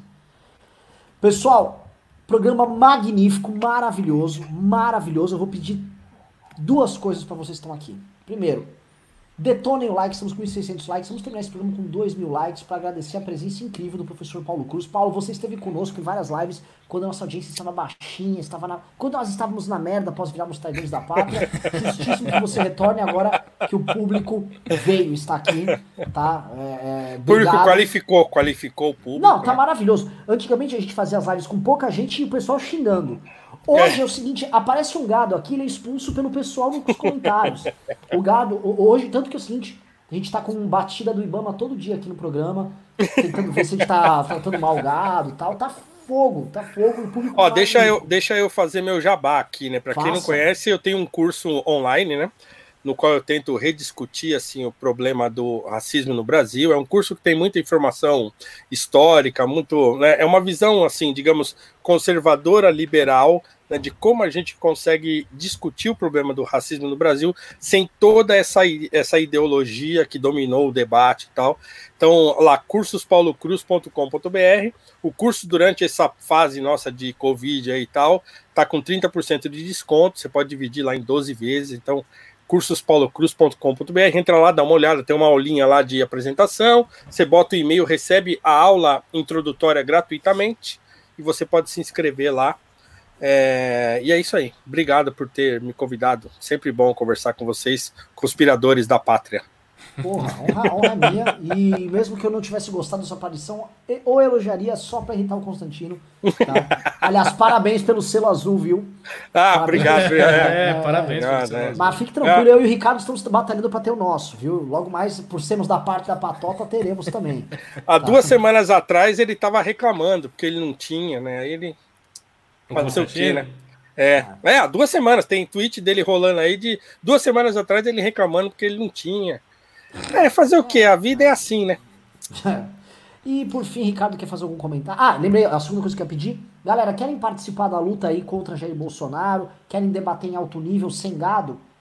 Vai lá, entra no browser e digite participe.mbl.org.br, venha fazer parte dos nossos grupos de WhatsApp. Estamos agora batendo 20 mil pessoas em grupos de WhatsApp espalhados pelo Brasil, por estado. Vai lá, você vai conhecer gente que pensa igual a você, você vai poder falar o que você pensa, sem precisar ter um, um Minion te patrulhando, ou um, um petista te patrulhando, ou seja, você poderá encontrar outras pessoas que não estão imersas nessa loucura, tá? Vá lá, quero ver vocês lá. Estou nos grupos, Kim também, tá? A galera toda tá. Bem-vindos, sei que muitos estão entrando e é isso. Obrigado, galera. Ricardo, quer dar um recado? Não, meu recado é só agradecer a audiência, a participação do Paulo Cruz sempre muito boa, muito boa. Tamo e, junto. Bom, você falou de curso, né? Assistam aí o curso do Arthur. O curso não é meu, o curso é do Arthur, mas eu tenho uma aula lá. É o curso de política 2.0.